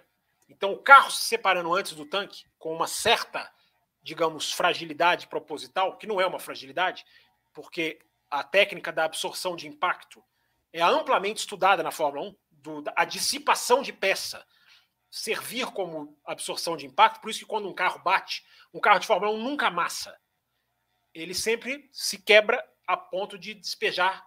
Uh, isso é estudado, gente. O computador mostra. A fibra de carbono ela tem camadas. E à medida que ela vai sendo perfurada, ela vai absorvendo o impacto. Então, essa ciência chegou também nessa parte da traseira do carro. Então, nós assusta, assusta, assusta os pilotos, assustou todo mundo. Os pilotos no rádio assustados, mas ah, acredito eu que vai ser mais comum batidas de traseira, a traseira se soltar, porque isso é de propósito. Foi feito dessa maneira para que o tanque não seja arrastado, ou seja, puxado numa eventual batida estilo Grosjean. Então, é, é de propósito. Veremos mais. Espero que, não, espero que não vejamos nunca, mas a chance da traseira se soltar é estudada indicada para esse novo carro. Meu caro Fábio Campos, vamos para a última mensagem. Depois a gente volta nos superchats que ainda restam ser lidos para a gente encerrar, encerrar essa edição. A última mensagem recebida lá no site, no cafévelocidade.com.br, foi do Kleber Barros. Boa noite, senhores. Como vocês estão? Estou muito bem, Kleber Barros. Eu espero que você também esteja bem. Acredito que essa vitória sacramentou a permanência do Checo Pérez para 2023 na Red Bull. Mas como fica o Gasly, hein? Para mim, o Checo está andando muito mais que o Gasly e o Albon. É hora do francês pensar em outra oportunidade se quer mesmo andar em equipe de ponta?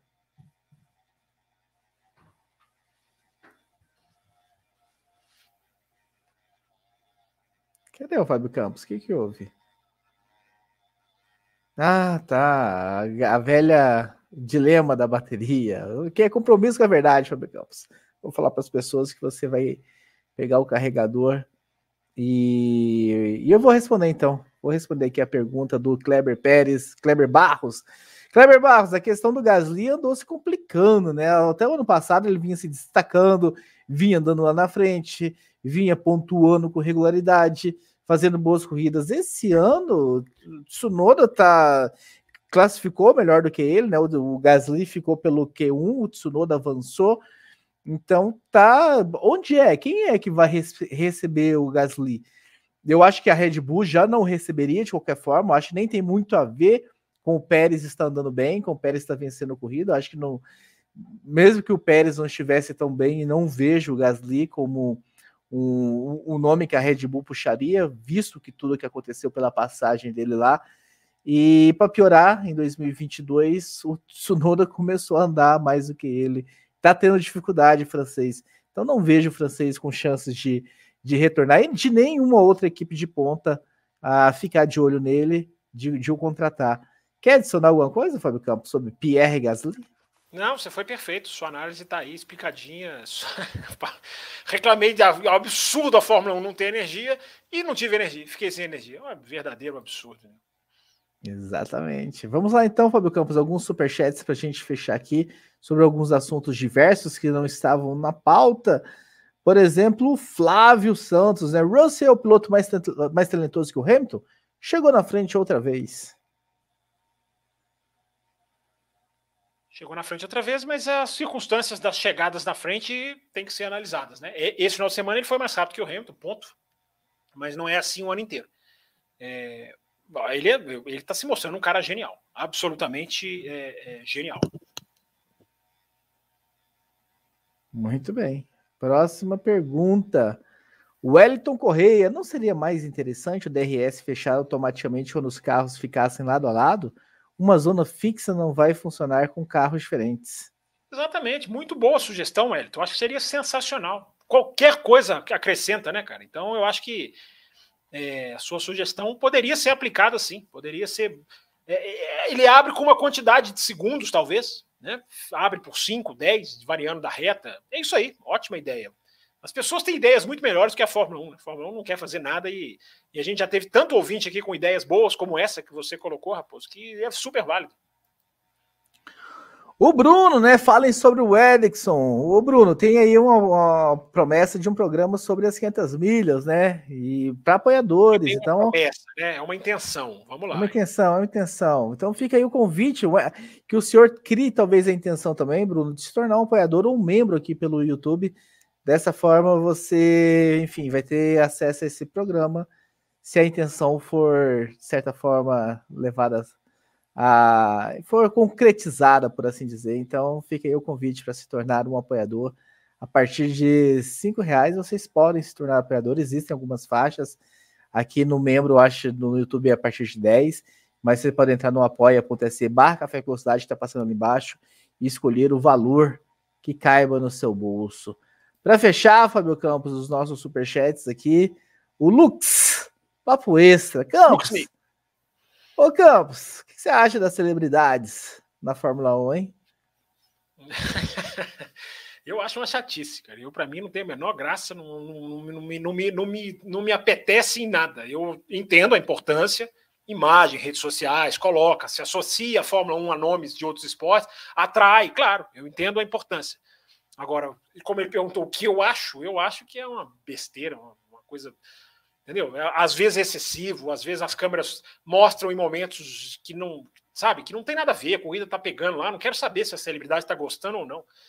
É, entendo a importância, mas para mim é muitas, muito, muito, digamos, superficial para o meu gosto. E o Magno mandou aqui as duas azeitonas para a pizza dele. Cheguei muito atrasado. Obrigado, Magno, pela sua contribuição. Ela é... Antes tarde do que nunca. Exatamente.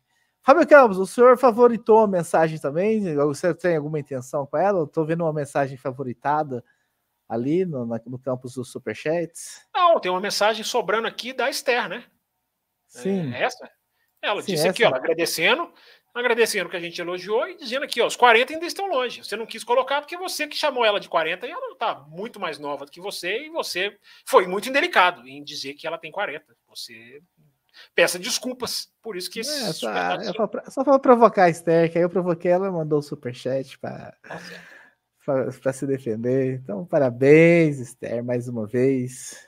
E vida longa que você esteja com a gente por mais e mais edições. Fábio Campos, quinta-feira, galera, então vai descobrir. O que, que você prometeu mesmo para quinta-feira? Você ia falar o que, que o, o Hamilton duas falou, coisas, é? Duas coisas interessantíssimas. Uma é uma frase só, não é nenhuma, nada assim, digamos, vai mudar o mundo, mas dois casos, causos do Hamilton em Mônaco. Então, quinta-feira, naquele horário indefinido do Campos, sempre por 9h30. 9h35, sempre pontual. Então acompanhe aqui no, no, no, no, Café com Velocidade na quinta-feira, coloquem aí na agenda de vocês. Segunda-feira a gente está de volta, provavelmente sem Raposo, segunda-feira que vem. Ah, ainda não está batido esse martelo, mas tomara que a internet de Will Bueno esteja boa. Um não aparece, o outro nunca viu, ah, o outro não vai vir semana que vem, ok. Além da velocidade na próxima segunda também. Bora, não, o Will Bueno vai estar tá com a internet boa semana que vem, tenho certeza. Eu também não está muito, enfim, sacramentado.